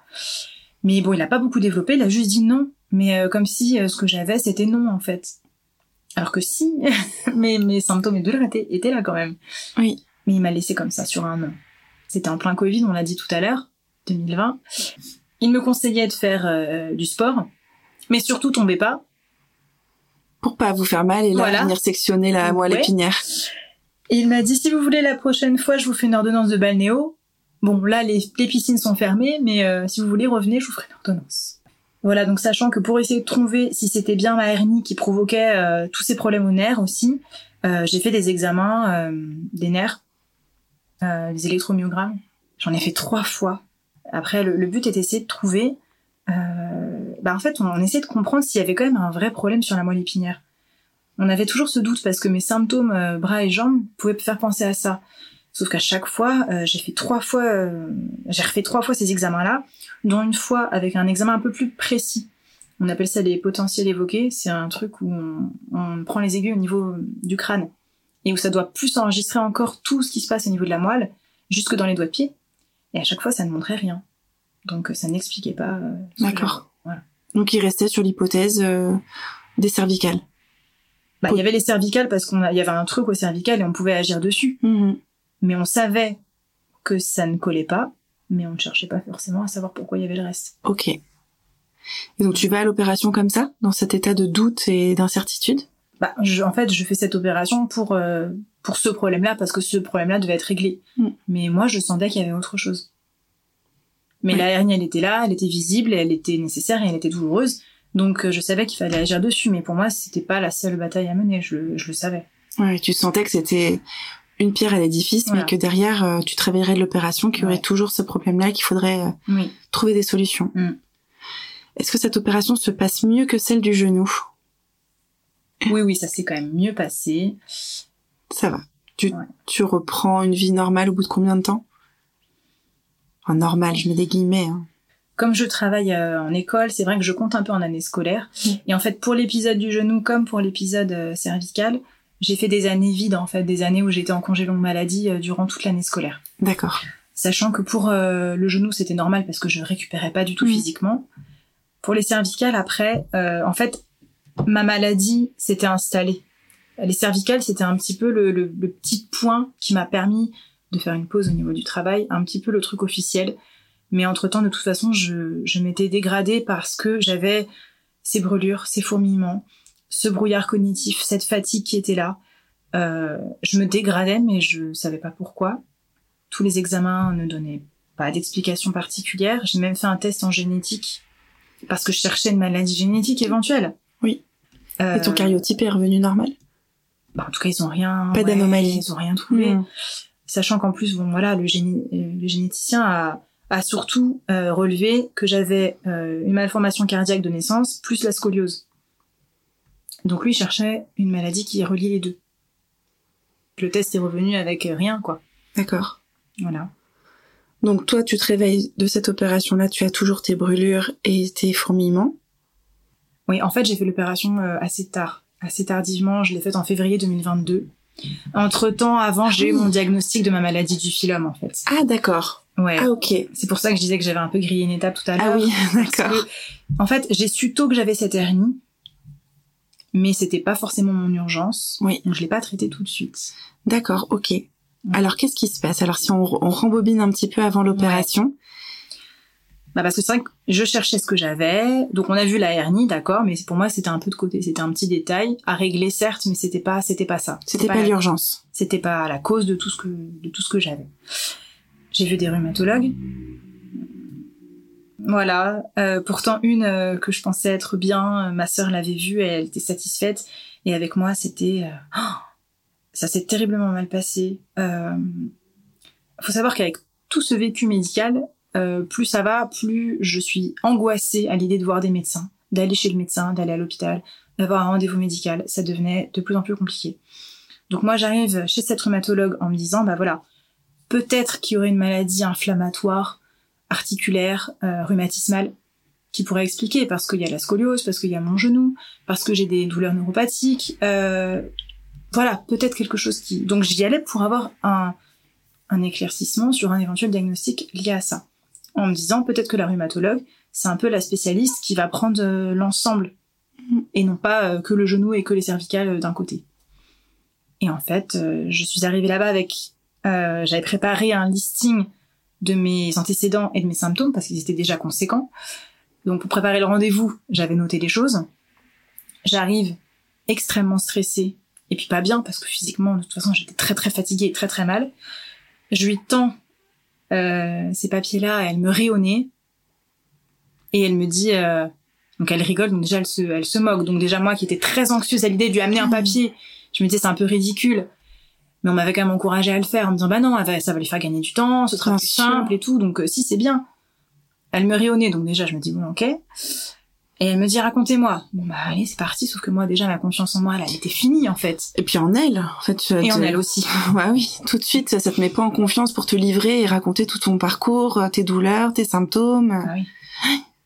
moi c'était déjà perdu en fait à ce moment-là. Hmm. La façon dont elle a abordé le, la chose. Euh, et surtout confiance en elle c'est vrai, mais j'avais un énorme manque de confiance en moi. Hmm ayant euh, des symptômes qui s'expliquent pas, euh, j'avais aucune validation quoi que ce soit, des examens qui montraient pas, j'avais tellement de doutes que euh, voilà, c'était surtout ma confiance en moi qui était totalement anéantie et je me suis dit bon bah ok donc je lui raconte. Donc je sais même plus, j'étais extrêmement maladroite parce que j'étais tellement mal à l'aise. Oui, tu me disais tout à l'heure que finalement c'était ton mari qui avait plus confiance en toi et dans tous tes symptômes que toi-même. Oui. Ouais, je doutais énormément de moi, j'avais l'impression, je me demandais si c'était moi qui les inventais pas, ces symptômes. Le fait d'avoir des fourmillements dans les bras, des brûlures. En plus, c'était bizarre, j'avais des... Enfin, je sentais pas bien ma jambe et mon bras gauche aussi un peu légèrement, mais tellement légèrement que c'était difficile à quantifier. Et quand les médecins me faisaient des examens cliniques en me touchant le bras et la jambe, bah oui, je sentais. Donc pour eux, il n'y avait pas d'anesthésie, enfin, il n'y avait pas de... Oui, parce que c'était c'était à la limite en fait. C'était vraiment très peu perceptible. Ouais. Mais le toucher, tu le sentais encore. Le problème, c'est ça, c'est que j'ai plein de trucs qui sont à la limite mm. et qui du coup sont pas ouais suffisamment graves finalement pour que ça alerte pour que qu'on te croit et pour que mm. ouais c'est ça. Donc tu tu essayes de bon an mal an de raconter quand même ton histoire à cette rhumatologue. Bah oui, alors du coup je lui dis bah voilà j'ai une scoliose, euh, j'explique que j'ai euh, voilà eu un problème au genou, que j'ai mal aussi au deuxième genou parce que j'ai l'autre genou aussi qui est un petit peu déformé donc euh, j'ai un peu mal aussi voilà. Je liste un peu tout mais en me sentant un peu ridicule et en ayant très peur qu'elle me prenne pour une folle quoi et pour une hypochondriaque parce que voilà c'est des choses que j'ai pu entendre avec d'autres podcasts mais quand on va voir le médecin on ne dit pas tout j'ai compris que j'étais pas la seule à faire ça à ne pas dire tous mes symptômes à chaque fois parce que peur d'être prise pour, pour hypochondriaque clairement et donc là, comme c'était un rendez-vous de rhumato et qu'il fallait que j'essaie de dire tout, j'ai tout dit, mais je me sentais de plus en plus ridicule. Et en fait, à la fin, elle me, elle me coupe et elle me dit, bon, alors, euh, vous allez peut-être pas me faire la liste de tous vos petits bobos. Enfin, moi, je veux bien. Mais pourquoi vous êtes là, en fait? Parce que, voilà, me dire vous avez mal aux pieds, mal à la main, mal à la tête, mal à... Hein ok, mais on, vous êtes là pourquoi, en fait? Donc je lui dis, bah, pour voir s'il y aurait pas un diagnostic qui expliquerait en fait cet ensemble de pathologies, de symptômes, de. Et puis je me souviens, elle me dit euh, bon, alors elle me pose euh, la question de est-ce que j'ai le fameux euh, dérouillage matinal? Qu'on retrouve dans la polyarthrite, je crois. Et dans la spondylarthrite. Et dans la spondylarthrite, ouais. Donc elle me pose juste cette question-là, je crois. J'essaie d'expliquer que pas vraiment, parce que je sais pas en fait. Je sais que j'ai effectivement beaucoup de douleurs la nuit et que le matin est très compliqué, mais c'est pas spécialement une histoire de de raideur ou autre. Ça mm. ressemble pas à ça. Mm. Donc elle me dit bon, c'est pas la polyarthrite rhumatoïde. Elle m'a dit ça. Et puis euh, vous m'avez l'air un peu déprimé vous. Ah oui, elle t'a emmené sur ce terrain-là. Voilà. Alors oui, j'étais au fond du trou effectivement, parce que physiquement c'était euh, j'avais j'atteignais une limite quoi. Je, je n'en pouvais plus j'avais pas d'explication. J'avais quand même déjà fait pas mal d'examens euh, et j'étais à bout ouais et j'étais tellement angoissée à l'idée de pas être prise au sérieux. Et elle m'a tout de suite montré qu'elle me prenait pas au sérieux et donc pour moi c'était le pire qui pouvait m'arriver en fait. Hmm. je regrette mais je sais que je n'en pas capable. Je regrette de pas être sortie du rendez-vous directement j'étais pas en état de le faire. A posteriori, on se refait tous le film. Et on se dit mais j'aurais dû lui dire ça, j'aurais dû ah bah. agir comme si, et puis j'aurais dû répondre ça. Mais il y a vraiment une suprématie et ça c'est il faut vraiment le vivre pour s'en rendre compte. Euh, alors il y a des personnes hein, qui ont cette force là de peu importe qui ils ont en face d'eux ils arrivent à, à dire ou à faire les choses mais mais c'est impressionnant. Un médecin il il exerce un pouvoir et en fait euh, on est dépendant des médecins. Et c'est ça auquel il faut vraiment penser parce que dans la vie de tous les jours, des fois, on serait tout à fait capable de pouvoir remettre à la place euh, certaines personnes qui nous diraient des choses similaires ou euh, avec la violence, voilà, qui, qui, peut y avoir de temps en temps. Mais face à un médecin, on sait que les délais d'attente sont longs, on a beaucoup d'espoir et on se dit si je me comporte pas comme le médecin l'attend, eh bien, il va me claquer la porte au nez et moi je vais me retrouver encore plus démunie face à mes douleurs. Et donc on on se plie un petit peu aux attentes qu'ils peuvent avoir et, et un comportement euh, qu'on va penser être adapté mm. à leurs attentes. Ouais. Bah oui, on n'est pas dans une relation égale face à un médecin. Mm. Et j'espère qu'on va tendre de plus en plus vers ça et qu'on va aller vers vraiment une alliance euh, patient-médecin de, en fait, c'est pas, on n'est pas l'un contre l'autre, on est l'un avec l'autre, on est là pour trouver des solutions ensemble.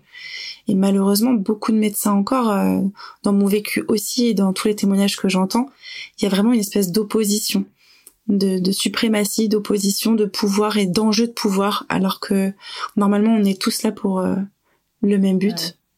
Surtout qu'on est généralement dans une certaine vulnérabilité quand on consulte, surtout quand on est euh, dans le cas voilà de quelque chose de chronique, dans une errance où on n'a pas d'explication, on est dans le doute, on est ouais donc euh, là, forcément, voilà, après, euh, la suite du rendez-vous, c'était pire en pire, quoi. Avec elle, c'était... Euh, elle m'a examiné quand même. Bon, allez, allongez-vous. Et puis elle m'a dit que j'étais dans une déficience musculaire de toute façon importante. Pourquoi j'en sais rien. je lui expliquais par exemple que j'avais effectivement tellement mal au bras, mon fameux bras droit qui me faisait mal depuis toujours et qui me gênait un peu de plus en plus quand même, euh, que j'avais du mal, par exemple, à porter un pichet d'eau pour me servir un verre d'eau. Le poids du pichet est compliqué, le poids d'une casserole, euh, voilà, c'était vraiment quelque chose de douloureux et difficile. Et c'est là qu'elle me dit, oui, mais de toute façon, vous êtes déficiente musculaire euh, de partout dans votre métier, parce que je suis prof des écoles. en classe, de toute façon, vous vous servez pas de vos bras, qu'est-ce que vous faites à part écrire au tableau? Une déficience musculaire qui donc est complètement avérée à l'examen clinique chez une jeune femme Ouais. De, de ton âge, t'étais jeune? T'avais quel âge ah à ce moment-là? euh, J'avais euh, même pas 30 ans. voilà, euh, ça devrait rien que ça l'alerter.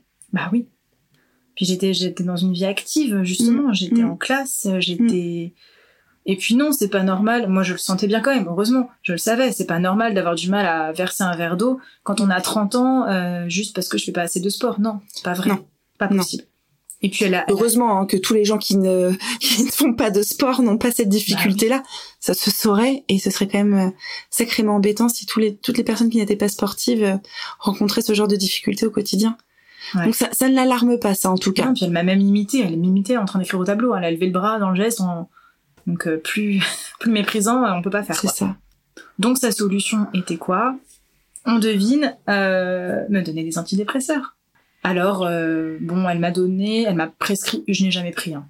Elle m'a prescrit un truc en disant que c'était... Euh, je crois qu'elle m'a dit que c'était pour calmer les douleurs neuropathiques. Euh, enfin, voilà, je sais que c'est vrai pour le coup, mais euh, je suis pas sûre qu'elle me l'avait vraiment prescrit pour ça. Je sais pas si c'était pour la dépression, quelle était sa motivation à elle, sachant qu'elle a pas spécialement cherché à faire d'autres examens, à trouver d'explications non plus.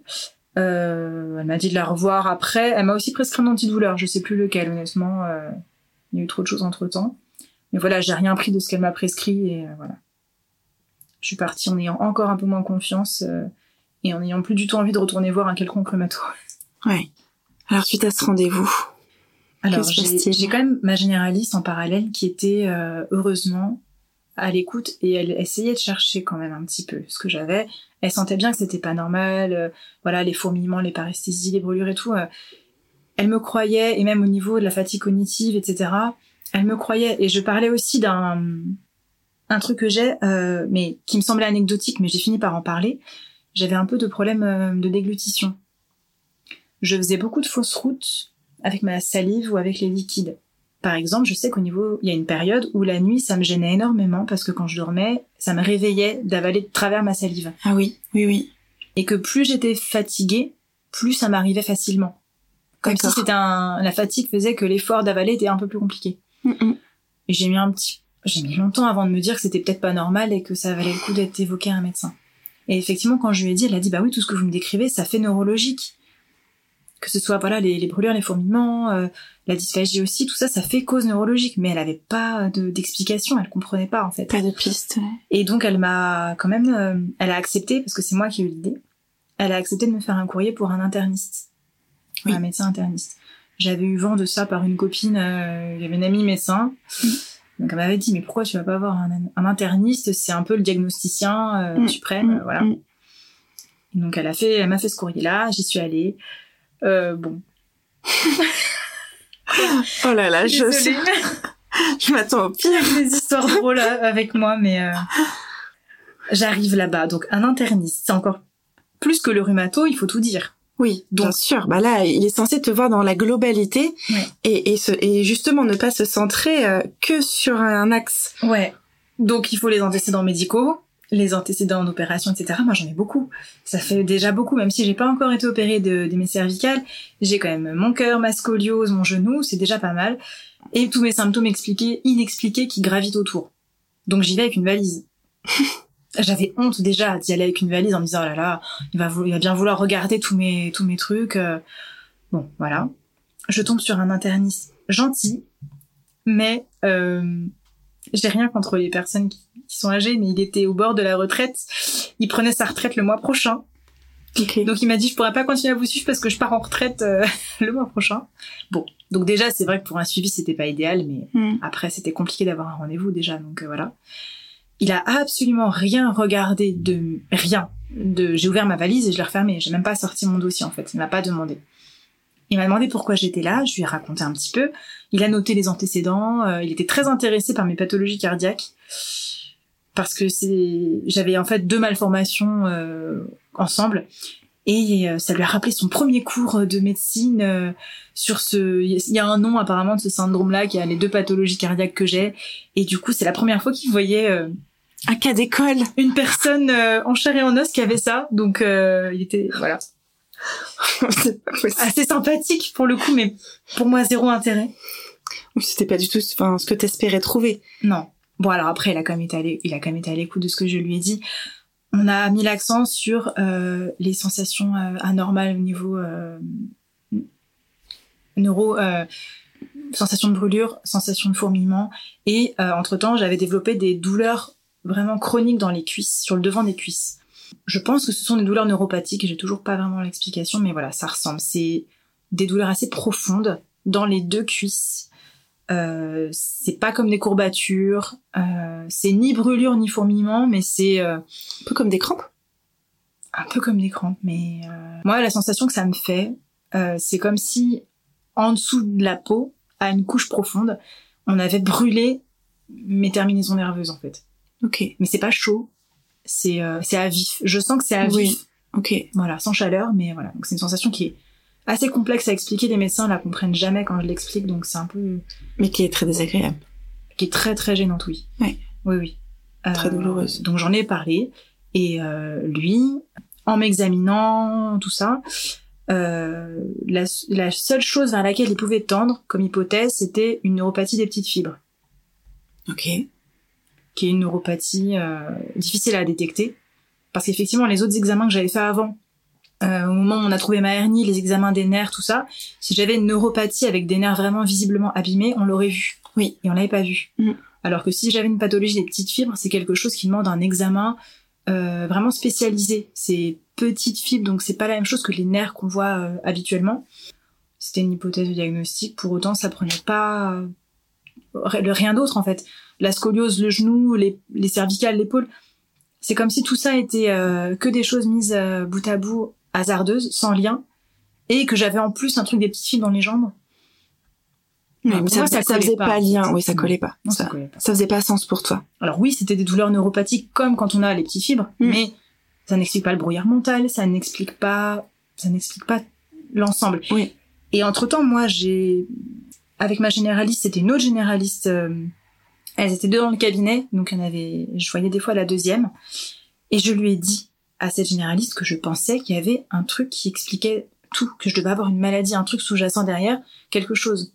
Elle y croyait pas en fait. Euh, pour elle, c'était normal que j'ai autant de douleurs parce que mon squelette est tellement abîmé, quoi, avec la scoliose, avec les cervicales, tout ça. Donc euh, j'ai tout ça qui n'est pas expliqué. Euh, je suis à bout. On va opérer la hernie et j'aimerais bien aussi essayer de trouver ce que j'ai, quoi. Mm. Et donc ce médecin-là, elle me propose d'intégrer un centre de rééducation pour la lombalgie chronique. Donc je fais mon opération des cervicales pour ma hernie. Ok. Alors tout à l'heure, tu disais que tu avais eu le diagnostic avant l'opération des cervicales. Ouais, un peu dans l'ombre en fait. Ok. Ça s'est fait en parallèle, mais euh, quand je dis dans l'ombre, c'est vraiment ça, c'est que c'était pas avec mes médecins. Euh... Alors donc je reviens sur ça du coup. J'ai, c'est compliqué à expliquer. J'ai une amie euh, d'enfance qui avait une scoliose comme moi et qui a vécu une errance médicale comme la mienne un petit peu plus tôt que moi au niveau chronologie et qui avait vraiment beaucoup beaucoup de symptômes similaires aux miens, qui a fait des recherches et qui est tombée sur euh, un institut spécialisé à Barcelone. Elle a obtenu en fait ce diagnostic de maladie du phylum. Et donc toi tu t'es reconnue et quand tu dis dans l'ombre, c'est que tu n'avais pas encore consulté cette clinique Mm. Mais toi, tu, tu te reconnaissais dans, tout, dans toute cette euh, pathologie-là et tout ce que tu pouvais lire sur cette pathologie? Oui. En fait, quand elle m'en a parlé, elle, euh, c'était vraiment en parallèle. C'était avant que j'ai. Elle m'en a déjà parlé, je crois, avant même que j'ai mes symptômes neurologiques. On avait des symptômes très proches, certains qui étaient un peu différents. Et j'ai toujours eu tendance un petit peu à minimiser aussi ce que moi j'avais. Donc pour moi, ce qu'elle avait était plus important. J'allais pas me dire que j'avais la même chose que mon ami. Le hasard est trop enfin trop gros en fait. Je me dis, je vais pas me reconnaître dans son. Pour Oui. moi, c'était pas possible. Je me permettais pas d'explorer cette piste en me disant, c'est pas mon ami d'enfance qui développe ça et qui découvre cette maladie rare en Espagne avec un institut spécialisé là-dedans. Voilà. Je vais avoir la En fait, tu te sentais presque pas légitime à te Ah bah dire oui. que tu pouvais avoir la même chose, Mais oui, que c'était trop gros pour que ce soit vrai. c'est exactement ça. Hmm. Et j'ai mis du temps avant de vraiment accepter de vérifier cette hypothèse. Déjà, Ça, c'est donc tu vérifies l'hypothèse avant ou après l'opération des cervicales? Avant.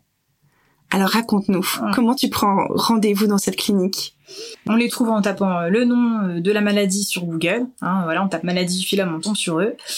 Euh, ils proposent un pré-diagnostic en ligne, simplement pour voir avec un, un petit QCM et l'ordinateur vous dit si vous avez un pourcentage de probabilité ou pas. Oui. Et si ça vaut le coup de les contacter, voilà. D'accord. Pourcentage à 85% de probabilité, mais c'est qu'un truc en ligne. Mais toi, t'es à 85%. Pour moi, oui. Ok, En remplissant les questionnaires, Ok. ouais, 85% de probabilité euh, d'être concerné. d'accord.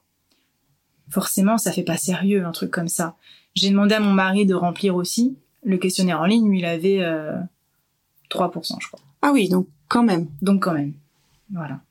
Bon après, il nous propose de les contacter par mail.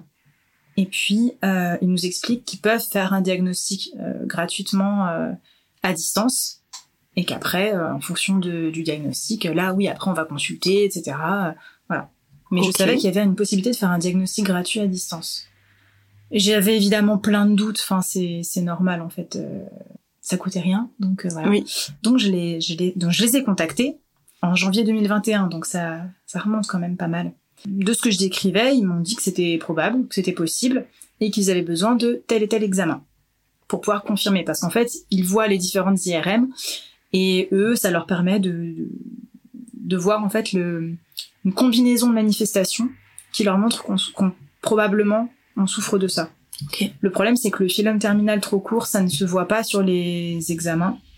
Et ça, ils sont très clairs dès le départ. C'est quand ils vont, c'est quand ils vont opérer qu'ils vont être sûrs Ah oui. que vraiment, oui, il était anormal. Ah oui, d'accord.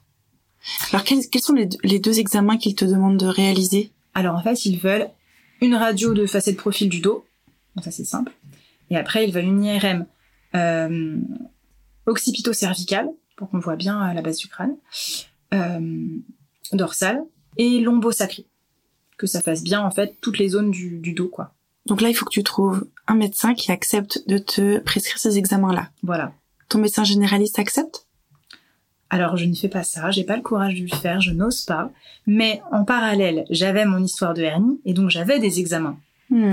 Donc moi j'ai un petit peu euh, menti et bidouillé pour. Euh, bah, j'avais déjà donc l'IRM du cerveau que j'avais fait quand on cherchait ce que j'avais au niveau neuro. Oui. Donc j'avais ça.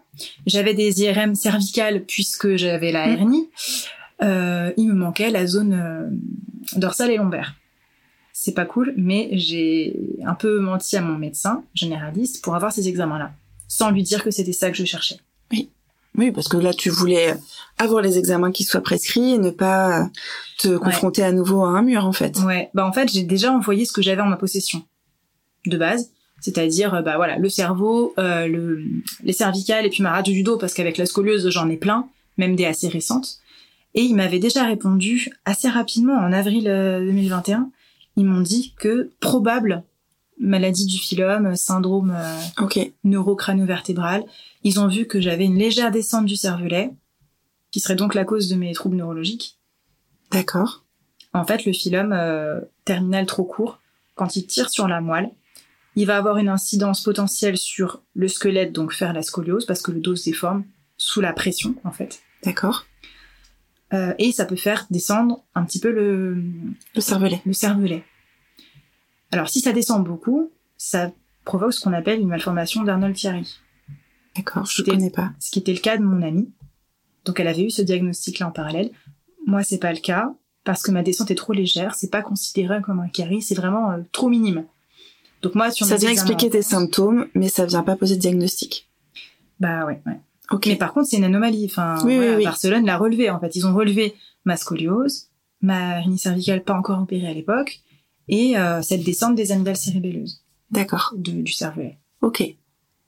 ça combiné leur indiquait que c'était euh, voilà une pathologie c'était ça, ça indiquait que c'était des signes ensemble qui montraient une maladie phylum D'accord. Voilà. Et donc, toi, généraliste, te prescrit finalement euh, les, les, les examens euh, complémentaires? Alors euh, en fait ma généraliste pendant ce temps-là m'a arrêté pour le travail parce que j'en pouvais plus et m'a proposé d'aller en centre de rééducation pour le- les douleurs chroniques de dos et il m'a aidé aussi à faire un dossier handicap pour avoir une reconnaissance euh, RQTH pour euh, le travail. Et donc, moi, je lui ai dit, bah, puisque je vais aller faire un centre de rééducation pour le dos, ce serait peut-être bien qu'on voit aussi euh, les cervicales, enfin le, Oui, oui. le reste du dos en fait. Donc le euh, rachis et les... Voilà, donc j'ai demandé les autres IRM en disant que c'était pour ça. D'accord. Donc ça m'a permis d'avoir les examens. Quand il voit, euh, bah, c'est pas mentir, c'est juste euh, profiter de l'o- l'opportunité. Voilà, tu lui, tu lui as pas dit toute la vérité, et tu Oui, lui as pas ça. menti. Tu lui as pas ouais, dit quel était ton but. Oui. T'as as menti sur, le, sur toi, ton Sur but la- d'avoir ces examens-là, mais elle trouvait ça quand même sensé puisqu'elle te les a Oui. prescrits avec cet argument-là. Je lui dis que c'était pour avoir voilà le, le détail de mon dos partout. C'est ça. J'avais quand même les sciatiques euh, qui Hmm. revenaient un peu et tout, donc c'était pertinent de voilà. Alors quand ils voient ces examens complémentaires à Barcelone, qu'est-ce qu'ils te disent? Bah alors j'arrive pas trop à leur euh, j'arrive pas trop à leur envoyer, c'est compliqué de faire ça en ligne, j'ai du mal, on voit pas très bien tout ça. Donc le temps passe en fait parce que j'arrive pas à leur envoyer les examens correctement. Donc là c'est juste du délai mais euh, j'attends en fait euh, bien plus tard. Entre-temps, je me fais opérer de ma hernie cervicale. Je suis dans mon centre de rééducation pour les douleurs de dos chroniques où je passe le temps parce que je travaille pas donc euh, voilà, ça m'occupe et ça me fait voir d'autres personnes. Euh, on fait un peu de sport, on fait un peu de balnéo, on fait un peu de tout ça, mais mes douleurs, elles sont toujours les mêmes, Mhm. voire pire. Voilà, j'étais quand même épuisée. Je savais que j'avais ce truc de Barcelone qui était l'hypothèse dont j'étais presque convaincue, mais que je- pour l'instant, j'avais pas encore la certitude. C'est ça. Et en fait, j'ai profité de mon ami qui, qui était suivi là-bas, qui était opéré déjà de là-bas. D'accord. Pour lui donner les examens. Oui, et donc elle les a Ah. emmenés en main propre parce qu'elle avait son contrôle en fait Oui. un an après son opération. Euh, donc moi j'ai voilà contacté par mail l'institut en disant bah écoutez euh, j'ai ma copine euh, Sarah qui vient euh, Oui. vous voir Elle va vous transmettre. euh, Est-ce que vous voulez bien qu'elle vous ramène les, les CD de mes examens oui, et tout oui. Donc euh, c'était la petite mission quoi. Donc euh, ça s'est passé comme ça. Donc c'est là qu'ils ont eu vraiment pu voir tous mes examens. D'accord. C'était en mai 2022. Ils ont vu mes tout et là ils m'ont euh, trois jours après j'ai eu le diagnostic quoi.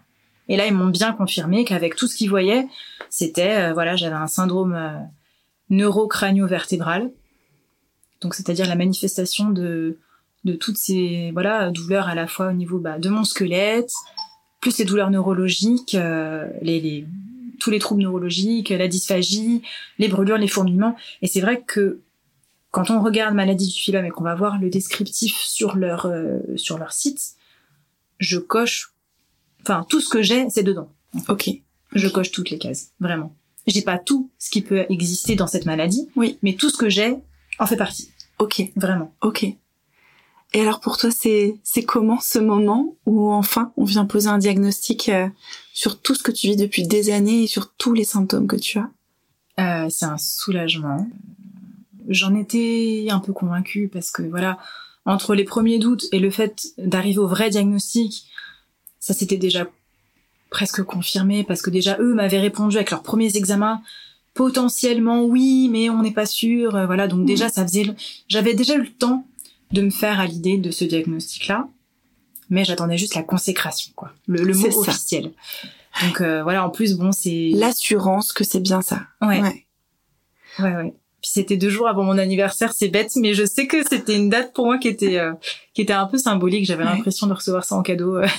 Oui, oui, Ouais. bah oui, oui. Ouais. Oui, je vois ton sourire en fait. Bah c'est oui, ça. c'est ça, c'est Ouais. que en soi c'est c'est pas une maladie euh, euh, chouette, hein, mais euh, il y a vraiment un soulagement de de ce diagnostic là. Alors, ce qui est surprenant, donc euh, tu parles donc de cette clinique à Barcelone. Pourquoi en France euh, on n'est pas capable de poser ce diagnostic là C'est que on n'a pas les connaissances, les compétences. euh, euh, quelles sont euh, C'est quoi la spécialité de ces médecins-là pour pouvoir poser ce diagnostic à Barcelone? C'est un institut de recherche en fait. Ils ont vu, ils ont fait des recherches sur la malformation de Chiari, la scoliose. C'est le nom d'ailleurs de l'institut. Hein, donc il y a, ils sont spécialisés là-dedans. Chiari et la scoliose, donc la malformation au niveau du cervelet et la scoliose. Ils ont vu qu'il y avait un lien. Et euh, leurs recherches les ont amenés à avoir une pathologie au niveau du phylum terminal qui provoquait en fait ça. Alors qu'en France, on voit les choses, ces choses-là isolées en fait. Il n'y a pas de lien qui est fait entre Chiari et la scoliose par exemple. Donc en fait, ce sont des précurseurs. Bah a priori oui. Oui, Ouais. c'est ça. Oui, c'est que ça. pour le moment, euh, il y a cet institut-là qui développe ça et on se dit que, en tout cas, on espère que d'ici quelques années, parce qu'en général, ça se compte plutôt en années qu'en mois, euh, la France puisse reconnaître cette pathologie-là Ouais. et euh, et la traiter du coup. Ouais, tu vas nous expliquer les suites, Bah oui. Mais il s'agit d'une opération encore, malheureusement. Mais que- quelles sont les suites alors justement de ce de ce diagnostic? Qu'est-ce qui va suivre? Quand je reçois mon diagnostic, euh, faut savoir que j'étais au tout début de ma rééducation en fait euh, pour la lombalgie chronique. Là, c'était au mois de mai. J'ai fait la rééducation de mai à juillet. Donc en ayant la certitude déjà aussi que ça servait un peu à rien. Ben oui. Non mais clairement, enfin je voilà, je suis honnête. Après j'avais lancé la démarche, je me suis dit euh, autant le faire. euh, voilà, je travaille pas, je fais rien, je déprime chez moi, je suis pas bien. Ça se trouve ça va quand même m'aider un peu dans le quotidien. Après ça n'a servi à rien au niveau des douleurs et tout ça. Par contre, globalement j'étais quand même plutôt bien accueillie, bien reçue. J'étais avec des personnes qui avaient des douleurs chroniques comme moi. Euh, je me sentais moins seule, j'étais accompagnée. euh, et j'ai été quand même bizarrement, même sans diagnostic, j'ai eu quand même une légitimation. Tu t'es sentie légitime dans les douleurs que tu ressentais? Ouais, parce que même sans diagnostic, ils mettaient pas en doute mes douleurs, même si c'était inexpliqué, ils en avaient pas grand chose à faire, en fait, de pas avoir de diagnostic pour ça. Ils voyaient la scoliose, le genou et les différentes choses que j'avais, les cervicales. Et pour eux, voilà, je, je souffrais, et le but était d'essayer de m'aider, de reconnaître. J'ai eu des conseils aussi sur le quotidien, en ergothérapie, donc des conseils sur, bah voilà, comment je peux faire euh, si j'arrive pas à porter mon pichet d'eau, enfin voilà, des plein d'astuces comme ça dans le quotidien, Mm. qui étaient pas totalement inutiles. Oui. Voilà. Mais bon, Tu as trouvé du positif, même si ça n'a pas à régler évidemment ton problème. Ouais, c'est ça. Mais par contre, j'ai quand même un peu eu l'impression que ça aggravait mes douleurs. Pour le coup, après, Ouais, j'ai eu une grosse ça. descente après au niveau des douleurs de jambes, par exemple, D'accord. et de mes troubles neuro. J'ai eu une grosse augmentation de mes troubles neurologiques. Euh, après ça, ouais. J'ai fait ma rentrée scolaire en septembre euh, dans un état vraiment, vraiment très, très compliqué. Je savais du coup en attendant que j'avais programmé l'opération Qui était prévu quand du coup? En octobre euh, du coup, D'accord. 2022. D'accord. pendant les congés de la Toussaint pour me permettre de ne pas être trop longtemps en arrêt de travail. Et donc là, on est à un an euh, post-opération. Aujourd'hui? Oui. Oui.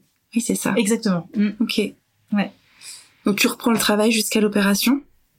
Oui, je fais euh, dans, je déménage, donc je suis dans une autre région, dans une nouvelle école. Euh, je fais ma rentrée en septembre. Euh, je suis physiquement, je pense que j'ai jamais été aussi mal, mais je suis dans une école très chouette avec des collègues très bienveillants, avec des enfants qui ça se passe bien. J'adore mon métier, moralement je suis bien, mais j'attends l'échéance de l'opération avec impatience parce que je suis vraiment à la limite de la limite. Voilà le contexte euh, dans lequel ça se passe, mais je sais qu'il y a mon opération du phylum qui arrive en octobre et je compte un peu les jours. Euh, voilà. Comment se passe euh, cette opération-là Donc à Barcelone, j'imagine Oui, c'est ça.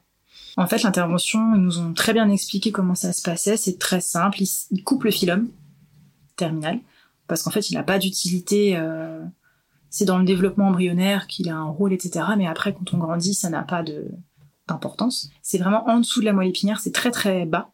Donc il n'y a pas de risque de paralysie, etc. C'est vraiment une opération qui est très rapide, très simple. D'accord. C'est une toute petite incision euh, juste au-dessus de l'arrêt des fesses, euh, voilà, euh, quelques centimètres, euh, c'est tout petit. Et euh, ça se passe. En fait, ils viennent couper pour éviter que ça tire, c'est ça? Le fait qu'ils coupent le phylum, après, ça relâche cette tension. Et voilà. Alors après, ils nous disent que le but, c'est de stopper l'évolution de cette maladie. Si on n'opère pas, euh, la pathologie du phylum a tendance à, à être dégénérative. Enfin, il y a un caractère comme ça d'évolution, euh, d'aggravation.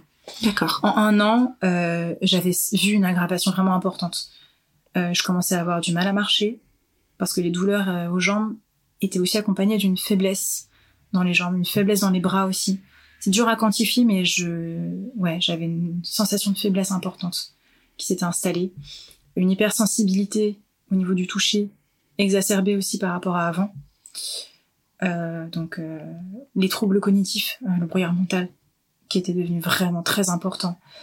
Euh, dans mon travail, euh, je tenais le coup, mais clairement, c'était très difficile. Voilà, euh, en classe, de devoir être dynamique. euh, ouais, c'était c'était dur. Hmm. Je tenais le coup, mais c'était compliqué. Je sentais que ça s'était beaucoup aggravé, mais euh, voilà. Donc finalement, ça va être la plus petite opération que tu vas subir? Oui, mais vraiment oui. Ah oui, c'était même l'anesthésie était très Très légère, rapide, ouais. très légère. J'ai pas été malade après, alors que j'ai toujours été malade après toutes mes opérations. Là, pas du tout. Euh, Et alors, tu te réveilles et la différence, elle est tout de suite là? Comment ça se passe? Il y a une différence qui est tout de suite là, mais elle est dure à quantifier. C'est une sensation de légèreté dans les épaules. Alors quand j'en parle avec le médecin, elle me dit de prendre un peu mes précautions parce que voilà, ça fait pas longtemps qu'il y a eu l'opération, il y a peut-être un peu l'anesthésie et tout, donc elle me dit de voir avec le temps. J'étais un peu sous antidouleur quand même au moment de avec l'opération, donc euh, voilà, elle me dit euh, d'y aller avec, des, avec un bémol, mais si ça va mieux, euh, tant mieux, mais avoir euh, faut prendre son temps pour voir si vraiment euh, il y a un soulagement. Mais euh, oui, ça c'est un truc qui est parti, c'est un poids en moins qui est parti en fait au niveau de mes épaules, qui est jamais revenu. Euh, je me sentais plus légère. J'ai senti aussi la différence dans la façon de me tenir debout. Juste droite d'être debout. J'avais pas la même sensation de malaise que j'avais avant. Et c'est vraiment en vivant le après que je Tu te rendais compte du passé. sur le avant. Ouais. Hmm. Et c'est drôle parce que c'est aussi en voyant des photos de moi juste avant et après, où, on- où je vois sur des photos d'avant, où j'ai une espèce de maladresse pour, pour être prise en photo, où je me mets un peu les jambes croisées, où je m'appuie sur un mur, où je m'appuie sur quelqu'un ou sur une table. Et en voyant ces photos, je me, rends, je me rappelle qu'à l'époque, debout, sans appui, j'étais pas à l'aise. Ouais. J'avais besoin de me tenir sur quelque chose. Mais je comprends ce que tu veux dire parce que moi, je me suis rendu compte de, dou- de douleurs et de choses qui n'étaient pas normales quand j'ai arrêté de les avoir. Notamment une fois en pleine nuit où je me réveille sur le dos, ce qui déjà était assez exceptionnel de supporter cette position-là, et où j'avais la tête qui était penchée sur un côté. Et là, j'arrive en deux secondes à mettre la tête de l'autre côté. Et ça me réveille d'un coup parce que je me dis, oh, je viens de réussir à tourner la tête et, et ça a été. Ouais. Et en fait, c'est là que je me suis rendu compte que c'était pas normal avant, mais moi je De pensais que tout le monde, quand il se retrouvait par mégarde sur le dos avec la tête sur le côté, Mm. moi la douleur était tellement importante que je pouvais pas. Donc en fait, je basculais tout mon corps du côté de ma tête tournée, je me relevais sur le côté, je pivotais et je me recouchais de l'autre côté. Parce que je pouvais pas juste faire clac clac avec Mm. ma tête. Mm. Tu vois ce que je veux Ah dire? bah, très bien, oui. Et là, tout d'un coup, en pleine nuit, ça m'a réveillée d'un coup en me disant mais j'ai pu faire ça et ça Ouais. s'est bien passé. Enfin, Mm. et c'est là que je me suis dit ah mais en fait, euh, du coup, c'était pas normal. Ouais. Et en fait, tout le monde ne fait pas ça la nuit quand il a la tête sur le côté. Et c'est là que tu, voilà, là, donc je, vois très bien ce que tu veux dire. Tu, tu remettais en perspective plein de choses que tu vivais avant, oui. que tu pointais pas tant du doigt que ça. Et c'est après coup que tu disais ah oui en fait maintenant euh, je peux mm. faire ci, je peux me tenir comme ça, etc etc. Mm, Oui c'est ça. Et c'est vrai que en termes d'amélioration rapide aussi, il y a euh, un truc que j'ai presque plus ressenti depuis. Ça m'arrive de temps en temps, mais c'est léger. C'est une douleur euh, que j'avais en permanence avant au niveau de l'arrière du crâne pendant la nuit, hmm. justement. J'avais tellement mal, j'avais l'impression de dormir sur un tas de cailloux plutôt que de dormir sur un oreiller, quoi. Et justement, la nuit, je j'avais un sommeil qui était pas un vrai sommeil, c'était un peu une veille. J'avais l'impression de dormir, mais tout le temps en étant consciente de mon environnement, tout le temps. Hmm. Pour moi, c'était tes douleurs et de mes douleurs, surtout de mes douleurs évidemment. Et c'est vrai que je changeais tout le temps de position petit à petit, en tournant tout mon corps, comme tu l'expliques aussi, pour répartir mes douleurs. Voilà, moi c'est comme ça que je vivais mes nuits. Je changeais de côté pour changer de côté de douleur. Enfin, mm, mm. ça n'enlevait rien, mais ça, voilà. Et après mon opération, j'ai découvert les vraies nuits où c'était tellement bizarre. Où je disais à mon mari, je me rappelle pas de ma nuit. Je me rappelle de rien, comme un blackout en fait en me disant, mais en fait, quand on dort, c'est ça. On n'est pas censé se rappeler de sa nuit. Oui. Et je trouvais ça assez incroyable. Oh là là, ouais. Aujourd'hui, à un an de l'opération, mm. parce que je, je, sais, pour en avoir discuté avec toi, que tu restes avec quand même beaucoup de symptômes aujourd'hui et un handicap très présent dans ton quotidien. Aujourd'hui, il te reste quoi comme symptômes? Tu vis avec quoi? Et pourquoi l'opération, finalement, même si je crois que c'est vraiment une réussite, eh bien pourquoi il te reste euh, autant de symptômes? Ouais, en fait, ce qui est compliqué, c'est qu'il nous explique à euh, l'institut que que ça stoppe l'évolution, l'aggravation. Normalement, on n'est plus censé avoir de nouveaux symptômes ou de hmm. symptômes qui empirent. En revanche, il n'y a aucune certitude sur le fait que les symptômes vont partir ou diminuer ou voilà. Le but était de stabiliser. J'en avais bien conscience et déjà c'était un soulagement de savoir que ça allait pas être pire. Oui. Parce que j'étais tellement inquiète de me dire mais qu'est-ce que je vais devenir? Je pourrais plus travailler. Si ça continue de s'aggraver, je pourrais plus travailler. J'ai quand même deux enfants. Avec mon mari, je vivais plus en fait. Avant d'être opérée, je passais mon temps, presque tout mon temps, dans un fauteuil euh, de salon, avec les jambes relevées, dans une position où j'étais à peu près confortable. Et presque je ne bougeais plus en fait. Mmh. Mais vraiment, c'était 80% de ma journée, de mon temps, mmh. Dans ce fauteuil. Et c'est seulement après coup que je me rends compte à quel point. Et euh, donc, bah, après, effectivement, j'ai récupéré quand même une certaine mobilité. Euh, le, le, truc le plus bête que mon mari a, a remarqué tout de suite euh, après l'opération, c'est que je me suis levée pour débarrasser mon assiette après avoir mangé. Il m'a dit, mais ça fait deux ans que tu fais plus ça, en fait. Hmm. Et euh, alors moi, aujourd'hui, effectivement, je trouve encore que mon quotidien est très impacté, parce que c'est le cas. Mais c'est vrai que si on compare avec avant, il y a une nette amélioration. Il y a une grosse amélioration quand même. Au niveau de tes sensations de brûlure, est-ce que tu les as toujours ou est-ce que ça, ça s'est quand même atténué? Euh, C'est toujours présent, mais c'est ponctuel. D'accord. Les brûlures. Ce n'est plus permanent. Et euh, c'est surtout en période froide. Alors euh, voilà, je pense qu'il y a un lien avec la, peut-être avec la météo, j'en sais rien. Mais euh, ça fait au moins 3-4 ans là que ça revient vraiment automne-hiver et que vers printemps-été, ça me laisse presque entièrement tranquille. Voilà, y a pas, j'ai pas euh, trouvé encore d'explication, mais bon. Voilà, ça me brûle surtout dans les bas des jambes. Euh, les fourmillements reviennent très régulièrement, mais comme ils sont pas douloureux, ça me gêne pas trop. Ça va être des fourmillements dans les bras, dans le dos, mais euh, c'est une sensation présente, mais qui me gêne pas plus que ça. Par contre, mes douleurs de jambes et ma faiblesse motrice dans les bras et dans les jambes, elle est toujours aussi importante. Et elle est quand même très handicapante au quotidien. Ça me limite quand même dans beaucoup de choses. Je marche très très peu. Euh, J'utilise un fauteuil roulant pour faire des sorties euh, en famille euh, un peu longues, parce que je peux pas marcher euh, plus de 15 minutes avant d'avoir vraiment trop mal aux jambes. J'arrive à travailler encore aujourd'hui euh, à temps partiel, un rythme un peu trop un peu trop lourd pour moi, mais j'arrive à tenir le coup, même si c'est quand même pas évident voilà, j'ai toujours euh, ce brouillard euh, mental qui est là, moins fort, et surtout c'est variable.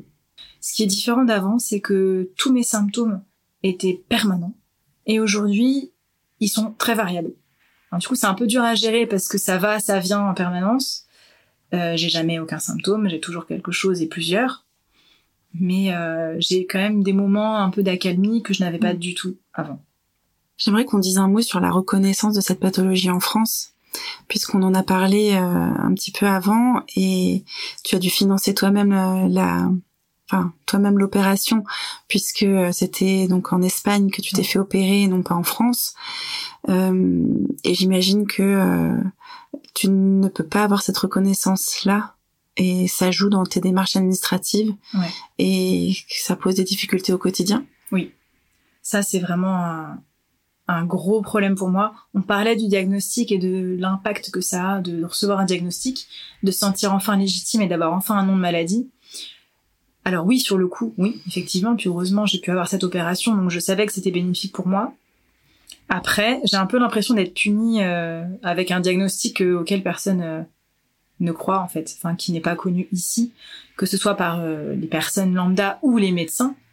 Parce qu'il n'est pas reconnu, ça c'est une chose, mais il n'est même pas connu des, des, des médecins euh, français? Non, les médecins, quand je leur en parle, me demandent d'épeler phylum. Ils savent pas forcément, certains ne savent même pas l'écrire. Euh, ma généraliste actuelle, qui n'est plus la même qu'avant parce que j'ai déménagé, quand je lui reparlais de mon opération du phylum, euh, elle m'a demandé si on ouvrait au niveau des- du cou, alors que c'est dans l'arrêt des fesses qu'on opère. Donc euh, vraiment, Il y a une méconnaissance totale de cette pathologie-là. complètement. Ok. Donc il y a un énorme travail à faire à ce niveau-là. Oui. Est-ce que tu sais si justement euh, la clinique de recherche à Barcelone euh, met en place des choses pour euh, au niveau européen déjà et peut-être mondial alerter sur cette pathologie-là? Est-ce qu'il y a d'autres euh, pays que l'Espagne qui sont au courant de cette pathologie et qui font des recherches et qui la traitent? Ou est-ce qu'il n'y a que l'Espagne actuellement? Non, il y a d'autres pays. Euh, j'ai pas fait énormément de recherches. hein. Il y a plein de choses à savoir là-dessus. J'ai pas forcément eu le temps de faire euh, toutes ces recherches-là. Comme j'ai eu mon ami qui a été opéré et avec qui ça s'était bien passé, j'ai eu une confiance presque aveugle en elle, on va dire. Donc je suis un peu lancée là-dedans euh, sans avoir forcément tous les tenants et aboutissants de cette recherche euh, de cette pathologie. Mais je l'ai tenté aussi parce que c'était la seule possibilité que j'avais de tenter quoi que ce soit et que j'en étais vraiment arrivée au point où il n'y avait plus rien d'autre à faire, donc autant essayer. Je sais que l'Italie pratique cette intervention. Ils appellent pas ça maladie du phylum, mais ils parlent également d'une pathologie du phylum terminal. Euh, c'est juste pas la même appellation, mais ils font cette opération la même que, que j'ai eue.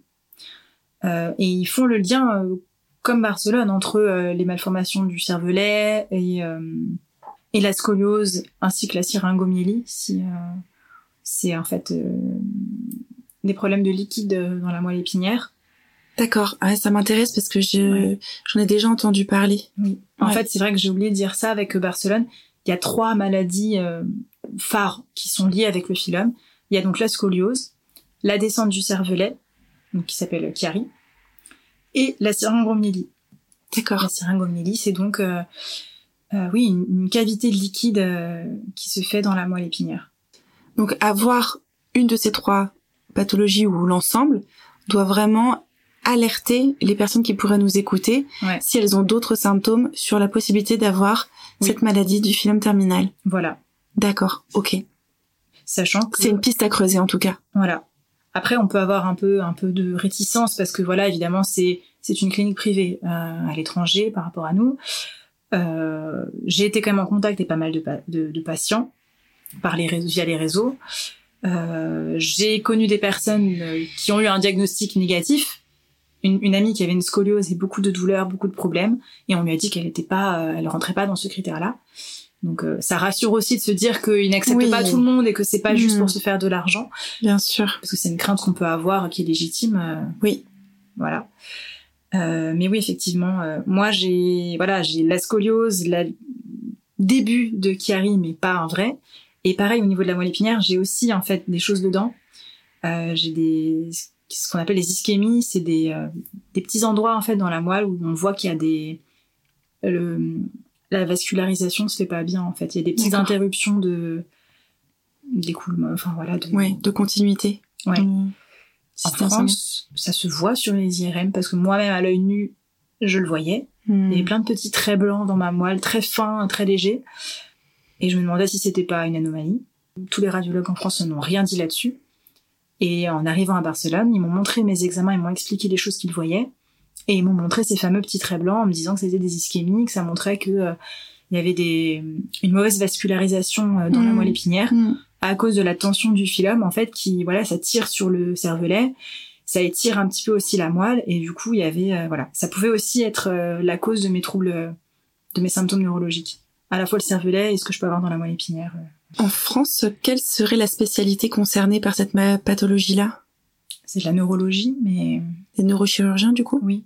Mais en France euh, le souci c'est qu'il y a un parti pris des neurochirurgiens français euh, qui- En défaveur? Ouais, disant que euh, que le phylum terminal n'a n'a pas de cause, n'est pas en lien avec euh, une malformation de Chiari, qui a un autre traitement en France euh, qui existe. Euh, c'est une opération, c'est une craniectomie, donc c'est une opération qui est lourde. Le but est de de retirer une partie euh, de la boîte crânienne pour euh, pour faire de l'espace, pour libérer un petit peu la pression intracrânienne. Mais on est d'accord que la maladie de Chiari, c'est ça, Oui. n'est pas uniquement liée à la maladie du phylum? Non. Voilà, donc On peut avoir. il peut y avoir deux indications. Il peut y avoir cette patte, enfin, la maladie du phylum peut provoquer la maladie de Chiari, mais il peut y avoir aussi une descente du cervelet qui n'a rien à voir avec la maladie du phylum. Exactement. Ok. Donc peut-être que cette indication de craniectomie, elle, euh, elle vient à- ce moment-là. Ou pas toujours, c'est ça? Peut-être qu'il y a certaines fois où ils pensent que c'est une pathologie euh, Isolée. euh, isolée, alors qu'en fait, elle pourrait être euh, celle de, Oui. du phylum et être réglée par une toute petite incision euh, juste au-dessus euh, de l'arrêt des fesses. Ouais. Bah, disons que les, les médecins de Barcelone euh, pensent qu'il y a beaucoup plus de personnes atteintes de cette maladie que ce qu'on pense. D'accord. Euh, Ok. voilà, j'ai pas les chiffres évidemment, Oui. mais pour eux, euh, c'est pas une maladie si rare que ça. Mais oui. Sauf qu'on la détecte pas encore. Et qui est encore très méconnue. Ouais. Ouais. C'est ça. Ok. Ce qui est assez insupportable, honnêtement, c'est que euh, j'ai déjà eu des contacts via les réseaux de quelques personnes qui se sont reconnues dans mes symptômes et dans ma maladie. Et il y a certaines personnes qui avaient justement, par exemple, une malformation de Chiari, des symptômes, et dont les médecins leur disent que la malformation est trop légère et qu'elle n'est pas la cause de leurs symptômes. Pour autant, ils n'ont pas d'explication sur leurs symptômes. Les symptômes collent totalement avec un Chiari, mais ils disent que non, c'est pas lié. Ils les laissent comme ça dans l'errance. J'ai eu quelques témoignages comme ça, dont quelques personnes qui ont eu leur diagnostic à Barcelone. Après coup. Ouais, je- j'ai eu euh, quelques contacts de personnes qui finalement ont pu. euh, Et qui eux aussi, suite à l'opération, ont vu vraiment euh, leur vie euh, se modifier avec euh, un allègement de leurs symptômes? Alors c'est tellement récent que j'ai pas encore eu de. D'accord. ouais, de suivi avec ces personnes-là. Je sais que voilà, la dernière personne avec qui je parlais me disait qu'elle était contente parce qu'elle allait essayer de programmer l'opération, mais c'est compliqué parce qu'il faut réunir, réunir l'argent. Voilà, c'est pas Hmm. remboursé pour l'instant Ouais. par la sécurité sociale. On peut faire une demande de prise en charge euh, d'opération à l'étranger, Mais, euh, comme la actu- maladie n'est pas reconnue par la, par la médecine française et donc par la sécurité sociale, c'est compliqué qu'ils valident cette opération-là à l'étranger. c'est refusé. Pour le Oui. moment, ils refusent euh, de financer cette opération. C'est pas légitime pour eux de, de faire cette intervention-là. D'accord. Il y a des personnes actuellement qui se battent euh, pour une reconnaissance, euh, qui, qui sont en procès pour essayer de faire reconnaître euh, ce remboursement-là, pour l'obtenir. Moi, je me suis pas lancée dans ces démarches-là parce que j'ai pas le courage. Mais euh, Pas l'énergie peut-être? pas l'énergie. T'as de l'énergie à mettre ailleurs ouais. dans ton quotidien. Ouais. De maman, J'ai plus femme? envie, euh, j'ai plus envie d'être là-dedans en fait. Euh, Hmm. Heureusement qu'il y a des personnes qui essaient de se battre pour ça et qui ont Mm. le temps et l'envie et le courage parce que euh, parce que ça peut peut-être faire avancer la cause, j'espère. Hmm. Je suis un peu de près euh, les quelques personnes qui font ça. J'espère qu'elles obtiendront euh, Gain de de cause. Ouais. Bah, tu l'as aujourd'hui et Mm. c'est ta participation aussi pour Oui. faire connaître cette pathologie-là, ton Ouais. parcours. Mm. Et voilà. C'est, Oui, à euh. à ton échelle, c'est ce que toi t'as pu mettre en place et c'est déjà énorme. Ouais. Voilà, après c'est aussi pour ça que j'essaye un petit peu de partager euh, sur les réseaux, euh, voilà, sur ma maladie, sur mon quotidien, sur le fait d'avoir un handicap invisible aussi, qui est compliqué à vivre. Ouais, voilà, sur le fait d'avoir euh, 30 ans, d'avoir l'air d'aller très bien, et euh, de temps en temps de devoir euh, me déplacer en fauteuil, euh, alors qu'on comprend pas forcément pourquoi, le fait, euh, ouais, d'avoir des, douleurs et des difficultés euh, au quotidien. Du coup, ce manque de reconnaissance, j'imagine qu'aujourd'hui, il est compliqué dans le suivi que tu peux avoir au niveau médical?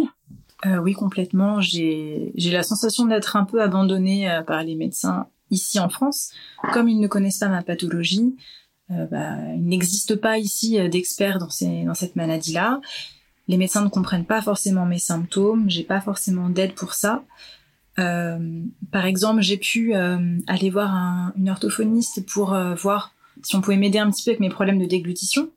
mais c'est assez léger. En fait, elle entend bien tout ce que je lui décris. Ça montre bien qu'il y a un souci de dysphagie d'origine neurologique, mais elle a pas, elle a pas les clés pour m'aider parce qu'elle ne comprend pas vraiment la cause.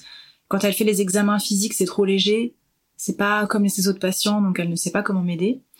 Euh, et c'est pareil aussi pour mes douleurs euh, au niveau des jambes, par exemple, qui me gênent énormément au quotidien pour marcher.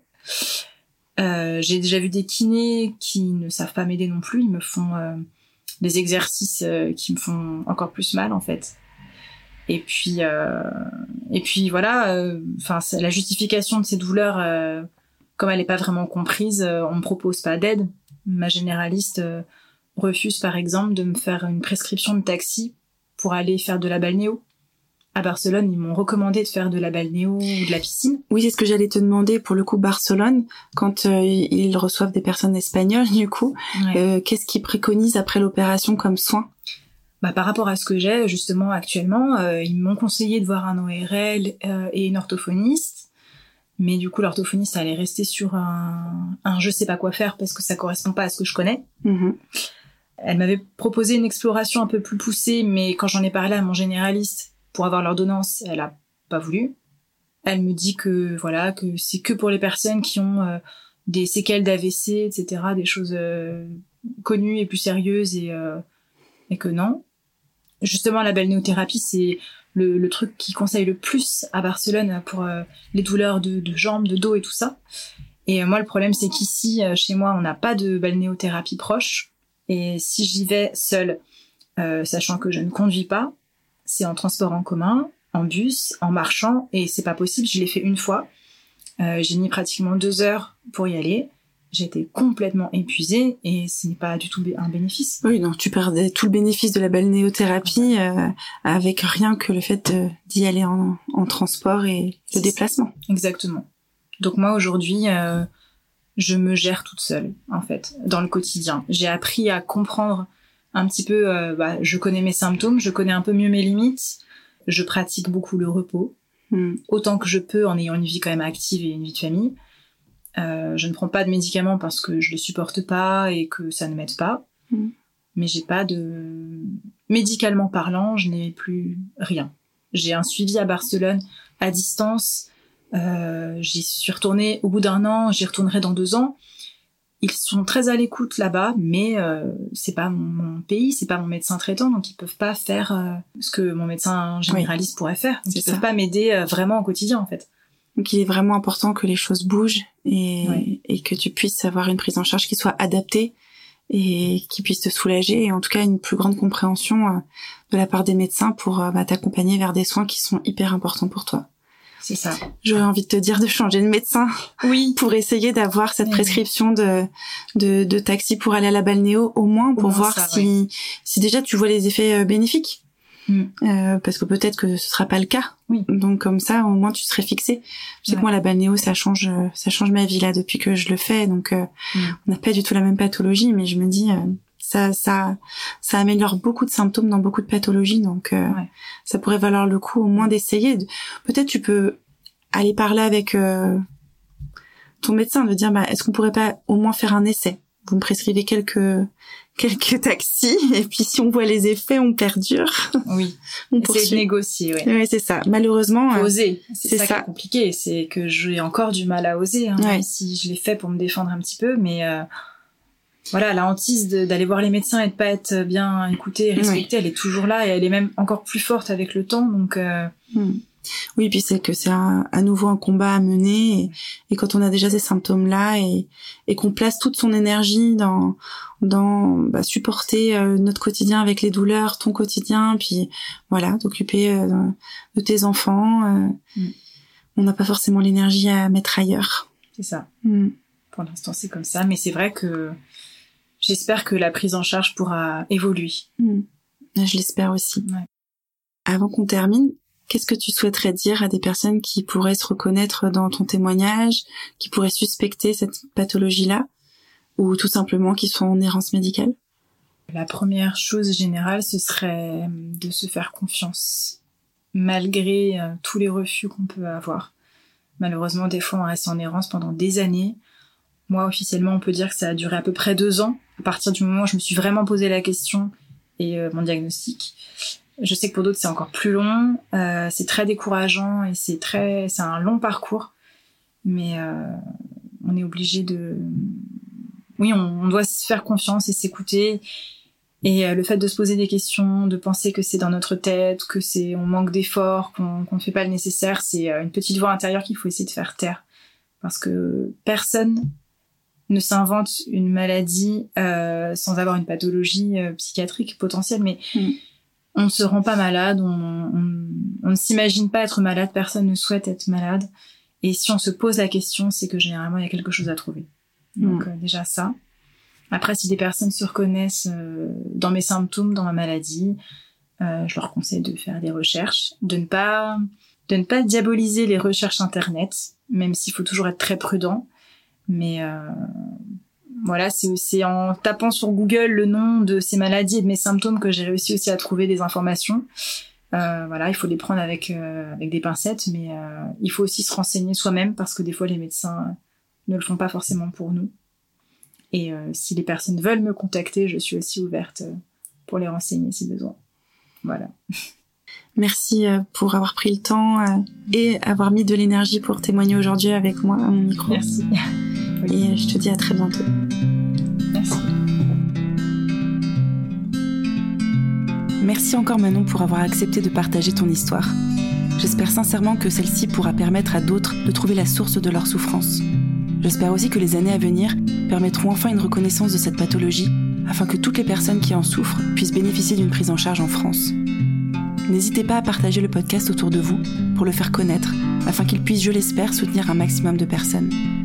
Vous pouvez aussi vous abonner au podcast pour connaître la sortie des prochains épisodes et suivre celui-ci sur sa page Instagram, un mot sur mes mots.